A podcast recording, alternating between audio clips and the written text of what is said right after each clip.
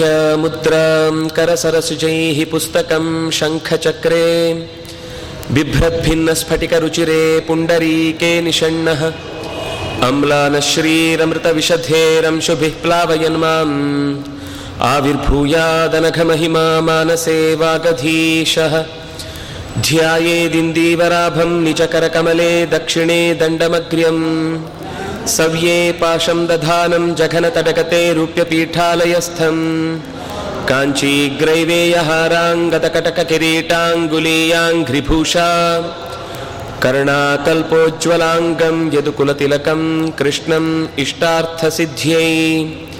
नमस्ते प्राणेशप्रणतविभवा यावनिमगाः। नमः स्वामिन् रामप्रियतमहनूमन् गुरुगुण। नमस्तुभ्यं भीमप्रबलतमकृष्णेष्ट भगवन् नमः सुदृशन्नो जय जय।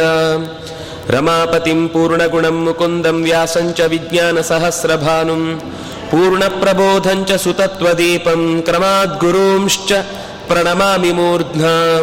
सर्वेन्द्रियाभिमानिस्थमुख्यप्राणस्थविष्णुना प्रेरितश्रीशतुष्ट्यर्थं करिष्ये कर्म चाखिलं स्वस्त्यस्तु सतां। हरिः ಓಂ ಇವತ್ತು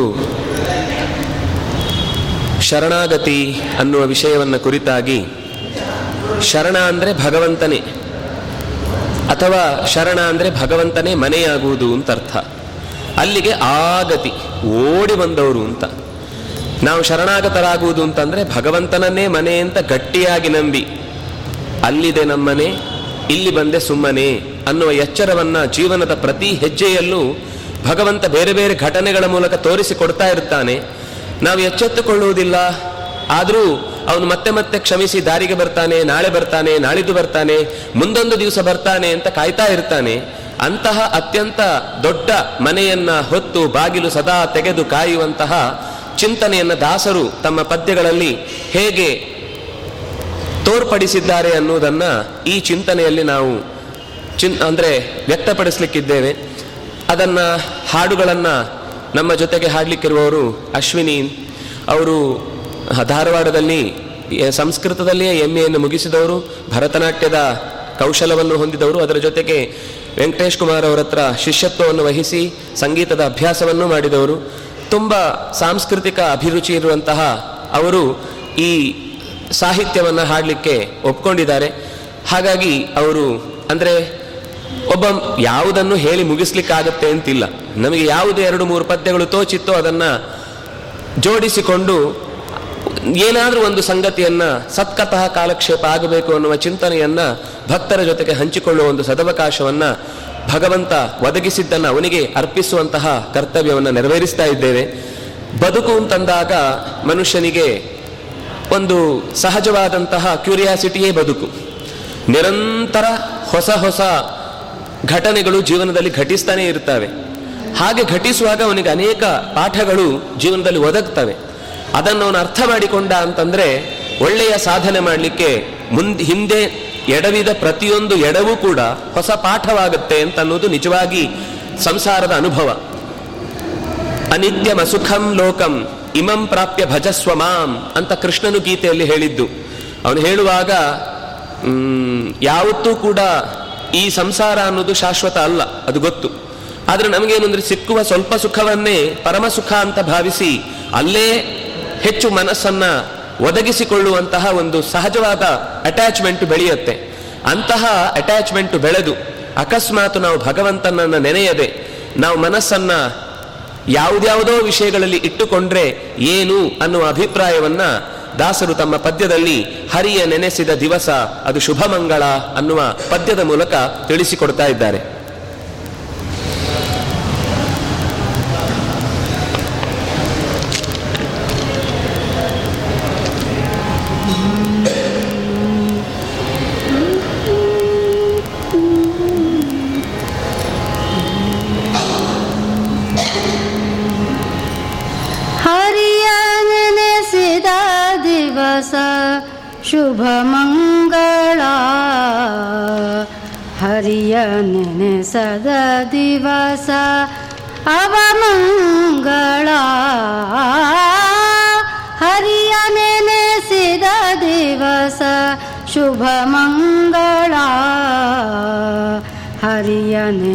सदा दिवस अवमङ्गला। मङ्गल हरियाणे दिवस शुभमङ्गला। मङ्गल हरियाणे ने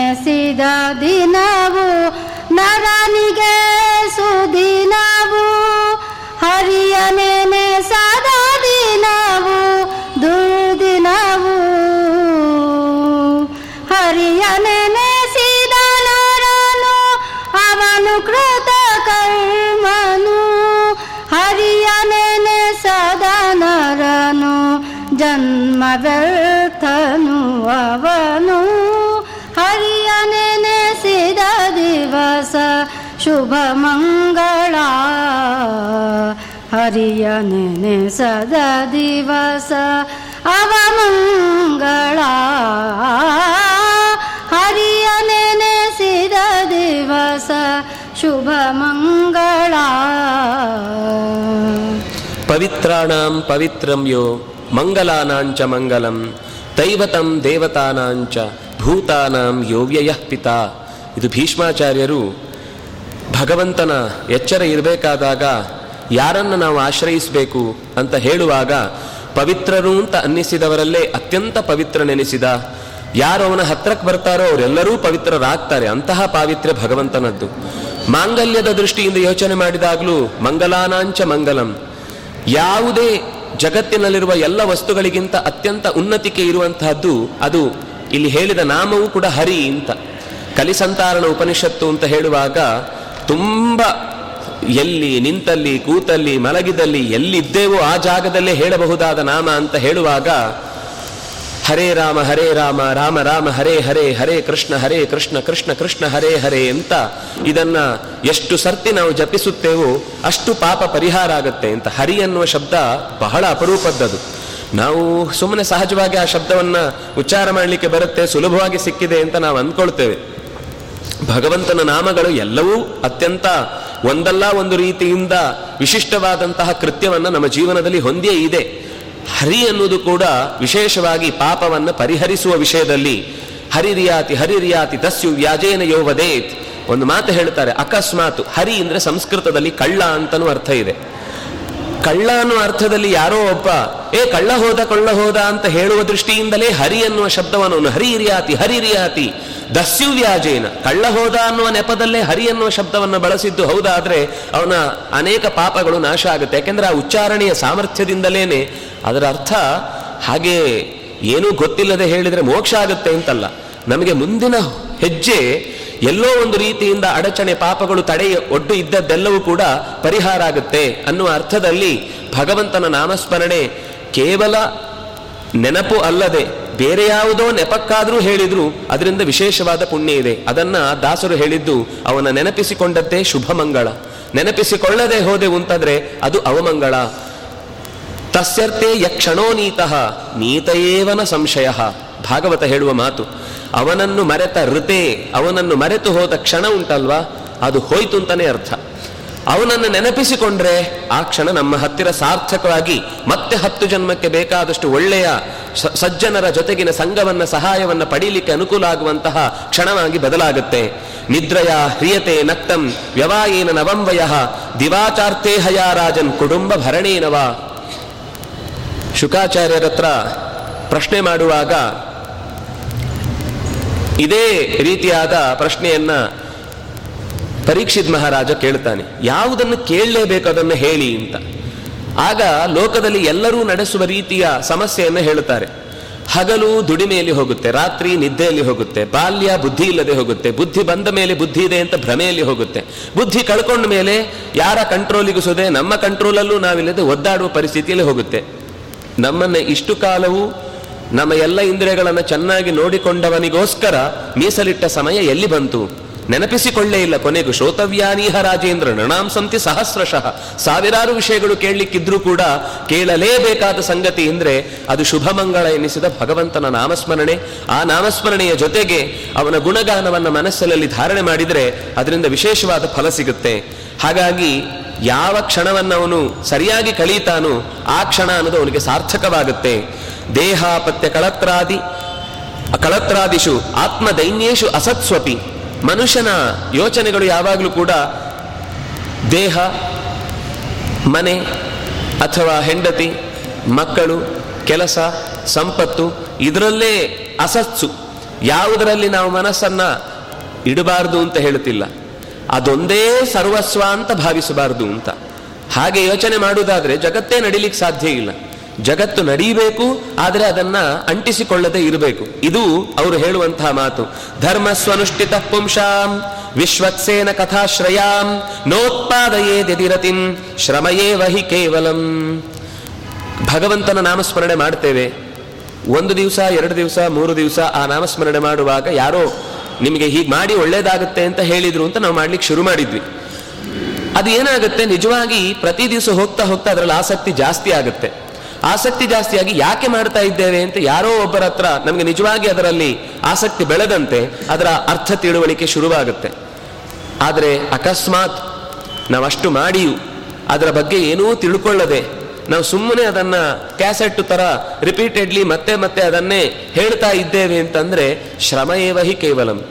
ಸುಮ್ಮನೆ ಅದು ನಾಮಸ್ಮರಣೆ ಬಾಯಿಂದ ಬಂದದ್ದಕ್ಕೆ ಪುಣ್ಯ ಇದೆ. ಯಾವಾಗ ಅಂದ್ರೆ ನಮಗೊಂದು ಸಾಧನೆಯ ದಾರ್ಗ ಮಾರ್ಗ ಸಿಗುವ ತನಕ. ಸಾವಿರ ದಿನ ಆದ ಮೇಲೂ ನಾವು ಬರೀ ಇನ್ನೂ ಆ ಪದ್ಯವನ್ನು ಹೇಳುವಾಗ ಅರ್ಥಾನುಸಂಧಾನ ಇಲ್ಲದೆಯೇ? ಯಾಕೆಂದ್ರೆ ದಾಸರು ನಮಗೆ ಪದ್ಯಗಳನ್ನು ಕೊಟ್ಟದ್ದೇ ಶಾಸ್ತ್ರದಲ್ಲಿ ಹೇಳಿದ ಪದ್ ಶಬ್ದಗಳು ನಮಗೆ ನೇರವಾಗಿ ಕಿವಿಗೆ ಬಿದ್ದಾಗಲೂ ಅದು ಅರ್ಥ ಆಗುವುದಿಲ್ಲ, ಹೃದಯದಲ್ಲಿ ಭಾವ ಮೂಡಿಸುವುದಿಲ್ಲ ಅನ್ನುವ ಕಾರಣಕ್ಕಾಗಿ. ಆ ಅರ್ಥವನ್ನು ಅವರು ಸರಳಗೊಳಿಸಿ ಕನ್ನಡದ ಕನ್ನಡಿಯಲ್ಲಿ ತೆರೆದಿಟ್ಟ ಮೇಲೂ ಕೂಡ ನಾವು ಅದನ್ನು ಹೃದಯದಲ್ಲಿ ಭಾವಪೂರ್ವಕವಾಗಿ ಹಾಡದೆ, ಅದರ ಅರ್ಥವನ್ನು ಮನಸ್ಸಿನಲ್ಲಿ ಅನುಸಂಧಾನ ಮಾಡದೆ, ಭಗವಂತನಿಗೆ ಆ ಶಬ್ದಗಳ ಭಾವವನ್ನು ನಿವೇದಿಸದೆ ಉಪಯೋಗಿಸಿಕೊಂಡೆವು ಅಂತಂದ್ರೆ ವ್ಯರ್ಥವೇ ಅಲ್ವಾ? ಶ್ರಮಯೇವ ಹಿ ಕೇವಲಂ. ಹಾಗಾಗಿ ಧರ್ಮ ಯಾವುದು ಅಂದ್ರೆ ನಮ್ಮ ನಮ್ಮ ಅನುಷ್ಠಾನವನ್ನ ಪ್ರಾಮಾಣಿಕವಾಗಿ ಮಾಡುವುದು ದಾಸರು ಕೊಟ್ಟ ಪದ್ಯಗಳನ್ನ ಹೇಳಬೇಕಾದಾಗ ಅದರಲ್ಲಿ ಸ್ವಲ್ಪ ಆದರೂ ಇನ್ವಾಲ್ವ್ಮೆಂಟ್ ಇರಬೇಕು. ನಾವು ಏನು ಹೇಳ್ತಾ ಇದ್ದೀವಿ ಅದು ನಮಗೆ ನಮಗೆ ಹೇಳ್ತಾ ಇರುವುದು ನಾವು ಇನ್ಯಾರಿಗೂ ಮೂರು ಜನಕ್ಕೆ ಹೇಳಬೇಕಾಗಿಲ್ಲ. ನಾವು ನಮಗೋಸ್ಕರ ಹಾಡುವುದನ್ನು ಅಭ್ಯಾಸ ಮಾಡಿದ್ರೆ ಊರವರಿಗೆ ತನ್ನ ತಾನಾಗಿ ಇಷ್ಟ ಆಗುತ್ತೆ. ನಾವು ಯಾವಾಗ ಕೇವಲ ತೊಡೆ ತಟ್ಟುವುದರಲ್ಲೋ, ಸಂಗೀತದ ಜಾಡು ಹಿಡಿಯುವುದರಲ್ಲೋ ನಾವು ಮನಸ್ಸು ಕಳ್ಕೊಂಡು ಬಿಟ್ಟೆವು ಅಂದರೆ ಸಾಹಿತ್ಯ ಮರೆತು ಹೋಯ್ತೋ, ಅಥವಾ ಅದರ ಸತ್ವ ಅರಿವಿಗೆ ಬರಲಿಲ್ಲ ಅಂತ ಆದರೆ ಭಗವಂತನ ಧ್ಯಾನ, ಅನುಸಂಧಾನ ತಪ್ಪಿ ಹೋಗುತ್ತೆ. ಧರ್ಮ ಯಾವುದು ಅಂದ್ರೆ ಏನು ಮಾಡ್ತಾ ಇದ್ದೇವೋ ಅದರಲ್ಲಿ ತೊಡಗಿ ಮಾಡಬೇಕು. ಹಾಗೆ ಮಾಡಿದಾಗಲೇ ಅದು ಸುದಿನ ಆಗುತ್ತೆ. ಹಾಗೆ ಮಾಡದೆ ಹೋದ್ರೆ ಅದು ದುರ್ದಿನ ಆಗುತ್ತೆ. ಹಾಗೆ ಭಗವಂತನನ್ನು ನೆನಪಿಸಿಕೊಂಡಾಗ ಎಲ್ಲ ಕರ್ಮವನ್ನೂ ಮಾಡಿದ್ದಾನೆ ಕೃತಕೃತ್ಯ ಅಂತ ಶಬ್ದ ಬಳಸ್ತೇವೆ ನಾವು. ಧನ್ಯ ಅನ್ನುವ ಶಬ್ದವನ್ನು ಬಳಸ್ತೇವೆ. ಏನರ್ಥ? ನಮಗೆ ಧನ್ಯ ಅಂದ್ರೆ ಅದೊಂದು ಕೊನೆಗೆ ಧನ್ಯವಾದವನ್ನು ಸಮರ್ಪಿಸುತ್ತೇನೆ ಅಂತ ಹೇಳಲಿಕ್ಕಿರುವ ಒಂದು ಶಬ್ದ. ಹಾಗಂದ್ರೆ ಏನು ಅಂತ ಕೇಳಿದ್ರೆ ಹೇಳುವವರಿಗೂ ಗೊತ್ತಿಲ್ಲ ಕೇಳಿಸ್ಕೊಳ್ಳೋರಿಗೂ ಗೊತ್ತಾಗಲ್ಲ. ಧನ್ಯ ಅಂದ್ರೆ ಸಂಪತ್ತು ಅಂತ. ಸಂಪತ್ತು ಯಾವುದು ಅಂತ ಹೇಳಿದ್ರೆ ವಿತ್ತಂ ವಿದ್ಯಾಧನಾತ್ಮಕಂ ಆಚಾರ್ಯರು ಭಾಷ್ಯದಲ್ಲಿ ಹೇಳ್ತಾರೆ, ಭಗವಂತನ ತಿಳಿವು ಅನ್ನುವುದೇ ದೊಡ್ಡ ಸಂಪತ್ತು. ಧನ್ಯರಾದೆವು ಅಂತಂದ್ರೆ ಇವತ್ತು ನಿಮ್ಮ ಈ ಮಾತುಗಳನ್ನ ಕೇಳಿಸಿಕೊಂಡು ನನ್ನ ಹೃದಯದಲ್ಲಿ ಭಗವಂತ ಧನ ಅನ್ನುವ ರೂಪವನ್ನ ತೊಟ್ಟಿದ್ದೇನೆ. ನನಗೆ ಆ ರೀತಿಯ ಕೃತಕೃತ್ಯತೆ, ಕೃತ್ಯ ಅಂತಂದ್ರೆ ಮಾಡಬೇಕಾದ್ದು. ಕೃತ ಅಂದ್ರೆ ಮಾಡುವುದು. ಮಾಡಿ, ಮಾಡಲೇಬೇಕಾದ್ದನ್ನ ಮಾಡಿದ ಸಂತೋಷ ಇವತ್ತು ನನಗೆ ಒದಗಿತು. ನಿಮ್ಮಂಥವರು ದೊಡ್ಡವರು ಬಂದು ನಾಲ್ಕು ಒಳ್ಳೆಯ ಮಾತುಗಳನ್ನು ಹೇಳಿದ್ರಿಂದ ಇವತ್ತಿನ ಈ ಸಭೆ ಸಮಾರಂಭ ಸಾರ್ಥಕ ಆಯಿತು ಅನ್ನೋ ಅರ್ಥಪೂರ್ಣ ಆಯಿತು ಅಂತ ಅನ್ನುವ ಅರ್ಥದಲ್ಲಿ ಕೃತಕೃತ್ಯ ಅಂತ ಹೇಳುದು. ದೇವರನ್ನ ನೆನೆಯದೆ ಏನೆಲ್ಲ ದೊಡ್ಡ ಯಾಗ ಮಾಡಿದ್ರು, ದೊಡ್ಡ ದೊಡ್ಡ ಕರ್ಮಾಚರಣೆಗಳನ್ನು ನಡೆಸಿದ್ರು, ಭಗವಂತನ ನೆನಪೇ ಆಗಲಿಲ್ಲ ಅಂದ್ರೆ ಅದು ಕೃತಕೃತ್ಯ ಆಗುವುದು ಹೇಗೆ? ಕೃತ್ಯ ಯಾವುದು ಅಂದ್ರೆ ನಮ್ಮನ್ನ ಇಲ್ಲಿಯ ತನಕ ತಂದು ಚೆನ್ನಾಗಿ ಯಾವ ರೀತಿಯಾದ ಪ್ರತಿ ಫಲವನ್ನ ಬಯಸದೆಯೇ ಜೊತೆಗಿದ್ದು ಅವಿಜ್ಞಾತ ನಾಮ ಸಖ, ಹೆಸರಿಲ್ಲದ ಗೆಳೆಯ ಅಂತ ನಮ್ಮ ಜೊತೆಗೆ ಇದ್ದು ಉಸಿರಾಟವನ್ನು ನಿರಂತರ ಮಾಡಿಸ್ತಾ ಸಂತೋಷ ನೀಡ್ತಾ ಇದ್ದಾನಲ್ವಾ? ತಿಂದ ಅನ್ನದ ರುಚಿ ಗೊತ್ತಾಗ್ತಾ ಇದೆ, ನೋಡಿದ ರೂಪದ ಖುಷಿ ಗೊತ್ತಾಗ್ತಾ ಇದೆ, ಕೇಳಿದ ಸದ್ದಿನ ಆನಂದ ಉಂಟಾಗ್ತಾ ಇದೆ. ಇದೆಲ್ಲ ಎಲ್ಲಿಂದ ಆಯ್ತು? ನಮ್ಗೆ ಕಿವಿಗೆ ಬಿದ್ದಾಗ ಆಯಿತು, ಕಿವಿಗೆ ಸಂತೋಷ ಆಯ್ತು ಅಂತ ನಾವು ಭಾವಿಸ್ತೇವೆ. ಆದ್ರೆ ಆ ರೀತಿ ಆಗುವುದಕ್ಕೆ ಒಳಗಿನಿಂದ ನಿಂತು ಆ ಸುಖವನ್ನ ನಮ್ಮಲ್ಲಿ ಅನುಭವಕ್ಕೆ ತಂದುಕೊಟ್ಟವನು ಯಾರು? ಇದು ಎಚ್ಚರ ಆದ್ರೆ, ಇದು ಗೊತ್ತಾದ್ರೆ ಕೃತಕೃತ್ಯ. ಇಲ್ಲ ಅಂದ್ರೆ ಜನ್ಮ ವ್ಯರ್ಥ. ವ್ಯರ್ಥ ಜನ್ಮವು ಖಂಡಿತ ನಮ್ಮ ಆಯುಷ್ಯ ಪ್ರತಿ ಕ್ಷಣ ಹೋಗ್ತಾ ಇರುತ್ತೆ.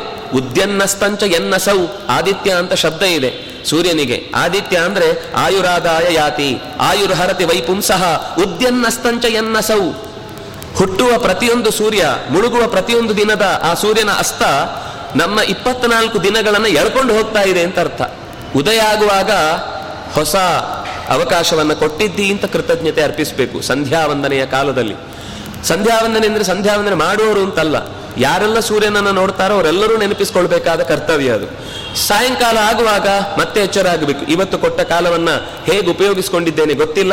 ಅದೆಲ್ಲ ಪ್ರಾತಃ ಪ್ರಭೃತಿ ಸಾಯಾಂತಂ ಸಾಯಾದಿ ಪ್ರಾತರಂತತ ಯತ್ಕರೋಮಿ ಜಗನ್ನಾಥ ತದಸ್ತು ತವ ಪೂಜನಂ. ಇದೆಲ್ಲವೂ ನಿನ್ನ ಪೂಜೆ ಅಂತಾಗಲಿ ನಾವು ಪ್ರತ್ಯೇಕವಾಗಿ ದೇವರ ಕೋಣೆಯಲ್ಲೇ ಕೂತೆ ಮಾಡಿದ ಪೂಜೆ ಮಾತ್ರ ಪೂಜೆ ಅಲ್ಲ. ಎಲ್ಲ ಕೆಲಸವನ್ನು ನಾವು ಕೇಳ್ತಾ ಇದ್ದೇವೆ ಅಂದ್ರೆ ಪೂಜೆ, ಓದ್ತಾ ಇದ್ದೇವೆ ಅಂದ್ರೆ ಪೂಜೆ, ಮಕ್ಕಳನ್ನ ಆಟ ಆಡಿಸ್ತಾ ಇದ್ದೇವೆ ಅಂದ್ರೆ ಪೂಜೆ, ಮನೆಯಲ್ಲಿ ಅಡಿಗೆ ಮಾಡ್ತಾ ಇದ್ದೇವೆ ಅಂದ್ರೆ ಪೂಜೆ, ನಾವು ಯಾವುದೋ ನಮ್ಮ ಕರ್ತವ್ಯವನ್ನು ನಿರ್ವಹಿಸ್ತಾ ಇದ್ದೇವೆ ಅಂದ್ರೆ ಅದು ಪೂಜೆ. ಆ ಆ ರೀತಿಯಾದ ಕೃತಕೃತ್ಯತೆ ಬರುವುದು ಯಾವಾಗ ಅಂದ್ರೆ ಮಾಡಿದ ಪ್ರತಿಯೊಂದು ಕೆಲಸವೂ ನನಗೆ ಪೂಜೆಯಾಗಿ ಒದಗಿ ಬಂತು ಅನ್ನುವ ಎಚ್ಚರ ಬರುವಂತೆ ಭಗವಂತನ ನಾಮಸ್ಮರಣೆ ನಮಗೆ ಉಂಟು ಮಾಡುತ್ತೆ. ಹಾಗೆ ತಸ್ಯರ್ಥೇ ಯಕ್ಷಣೋ ನೀತಃ, ಅವನನ್ನ ಕಳೆದುಕೊಂಡ ಕ್ಷಣ ಮತ್ತೆ ಮರಳಿ ಬರುವುದು ಸಾಧ್ಯ ಇಲ್ಲ. ಆಯ್ತು. ಸ್ಮರಣೆ ಮಾಡಬೇಕು ಅಂತ ನೀವು ಇಷ್ಟು ಹೊತ್ತು ಹೇಳಿದ್ರಿ. ಇಷ್ಟು ಸ್ಮರಣೆ ಮಾಡಬೇಕು ಅಂತ ಬೇರೆ ಬೇರೆಯವರು ಹೇಳಿ ಹೇಳಿ ಹೇಳಿ ವಿಸ್ಮರ್ತವ್ಯೋ ನಜಾತುಚಿತು ಯಾವತ್ತೂ ಭಗವಂತನನ್ನು ವಿಸ್ಮರಣೆ ಮಾಡಬಾರ್ದು ಅಂತ ಎಚ್ಚರ ಕೊಟ್ಟು ಕೊಟ್ಟು ಹೇಳ್ತಾರೆ ಸ್ಮರಣಂ ಕೀರ್ತನಂ ವಿಷ್ಣೋಹೋ, ಸ್ಮರಣ ಅನ್ನೋದು ಬಹಳ ಪ್ರಧಾನವಾದ ಸಂಗತಿ ಅಂತ ಇಷ್ಟು ಹೇಳಿದ ಮೇಲೂ ಈ ಜ್ಞಾನ ನಮಗೆ ಗೊತ್ತಾಗ್ತಾ ಇದ್ರು ಯಾಕೆ ನಮಗೆ ಸ್ಮರಣೆ ಮಾಡ್ಲಿಕ್ಕೆ ಆಗ್ತಾ ಇಲ್ಲ? ಯಾಕೆ ನಮ್ಮಲ್ಲಿ ಆ ಸಂಸಾರದ ತಾಪತ್ರಯಗಳನ್ನು ಬಿಡಿಸಿಕೊಂಡು ಹೊರಕ್ಕೆ ಬರ್ಲಿಕ್ಕಾಗ್ತಾ ಇಲ್ಲ? ಈ ಅತಿಯಾದ ಮಮತೆ ಎಲ್ಲಿಂದ ಬಂತು? ಯಾಕೆ ಬಂತು? ಈ ಬಲೆಯನ್ನ ನಮ್ಮ ಮನಸ್ಸಿನಲ್ಲಿ ಬಿಡಿಸಿ ಅದರೊಳಗೆ ಸಿಲುಕಿ ಹಾಕುವಂತೆ ಮಾಡಿದವನು ಯಾರು? ಅಂತಹ ಬಲೆಯಲ್ಲಿ ಸಿಲುಕಿಸಿ ನೀನೇ ಒದ್ದಾಡಿಸುವುದು, ಆಮೇಲೆ ನೀನೇ ಹೊರಗೆ ಬಾ ಅಂತ ಹೇಳುದು. ಯಾಕಪ್ಪ ಈ ತರದ ಪರಿಸ್ಥಿತಿ ಅಂತ ಅನ್ನೋದನ್ನ ಗೋಪಾಲ ವಿಠಲದಾಸರು ಬಹಳ ಸಂತೋಷವಾಗಿ ಭಗವಂತನನ್ನ ವಿಠಲ ಅಂತ ಸ್ತೋತ್ರ ಮಾಡ್ತಾ ಏಕೆ ಮಮತೆ ಕೊಟ್ಟು ದಣಿಸುವಿ? ಯಾಕೆ ನೀನು ನನ್ನನ್ನ ಮತ್ತೆ ಮತ್ತೆ ಸಂಸಾರದ ಪಾಶದಲ್ಲೇ ಸಿಲುಕಿಸಿ ಮತ್ತೆ ಮತ್ತೆ ಒದ್ದಾಡಿಸ್ತಾ ಇದ್ದೀ ಅಂತ ಹಾಡ್ತಾ ಇದ್ದಾರೆ.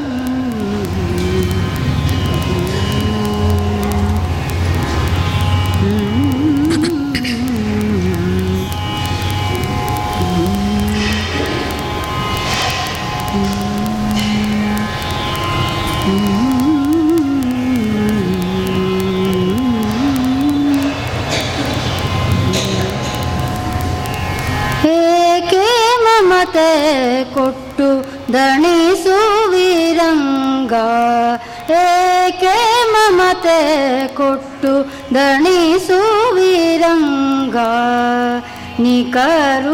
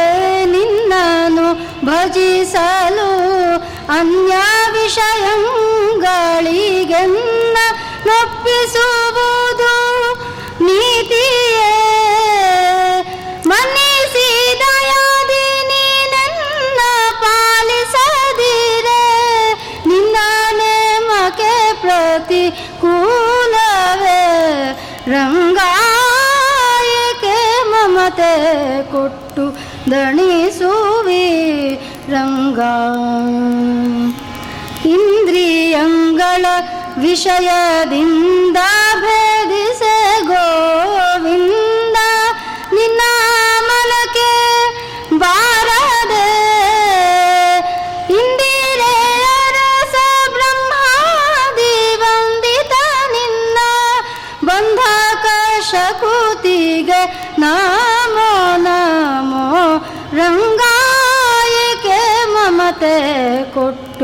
ದಣಿಸುವೆ ರಂಗ. ಎಂದಿಗೆ ಇನ್ನು ನಿನ್ನ ಚಿತ್ತಕ್ಕೆ ಬರುವುದೋ, ಅಂದಿಗೆ ಉದ್ಧರಿಸೋ ಕರುಣಿಯೇ. ಎಂದಿಗೆ ಇನ್ನು ನಿನ್ನ ಚಿತ್ತಕ್ಕೆ ಬರುವುದೋ, ಅಂದಿಗೆ ಉದ್ಧರಿಸೋ ಕರುಣಿಯೇ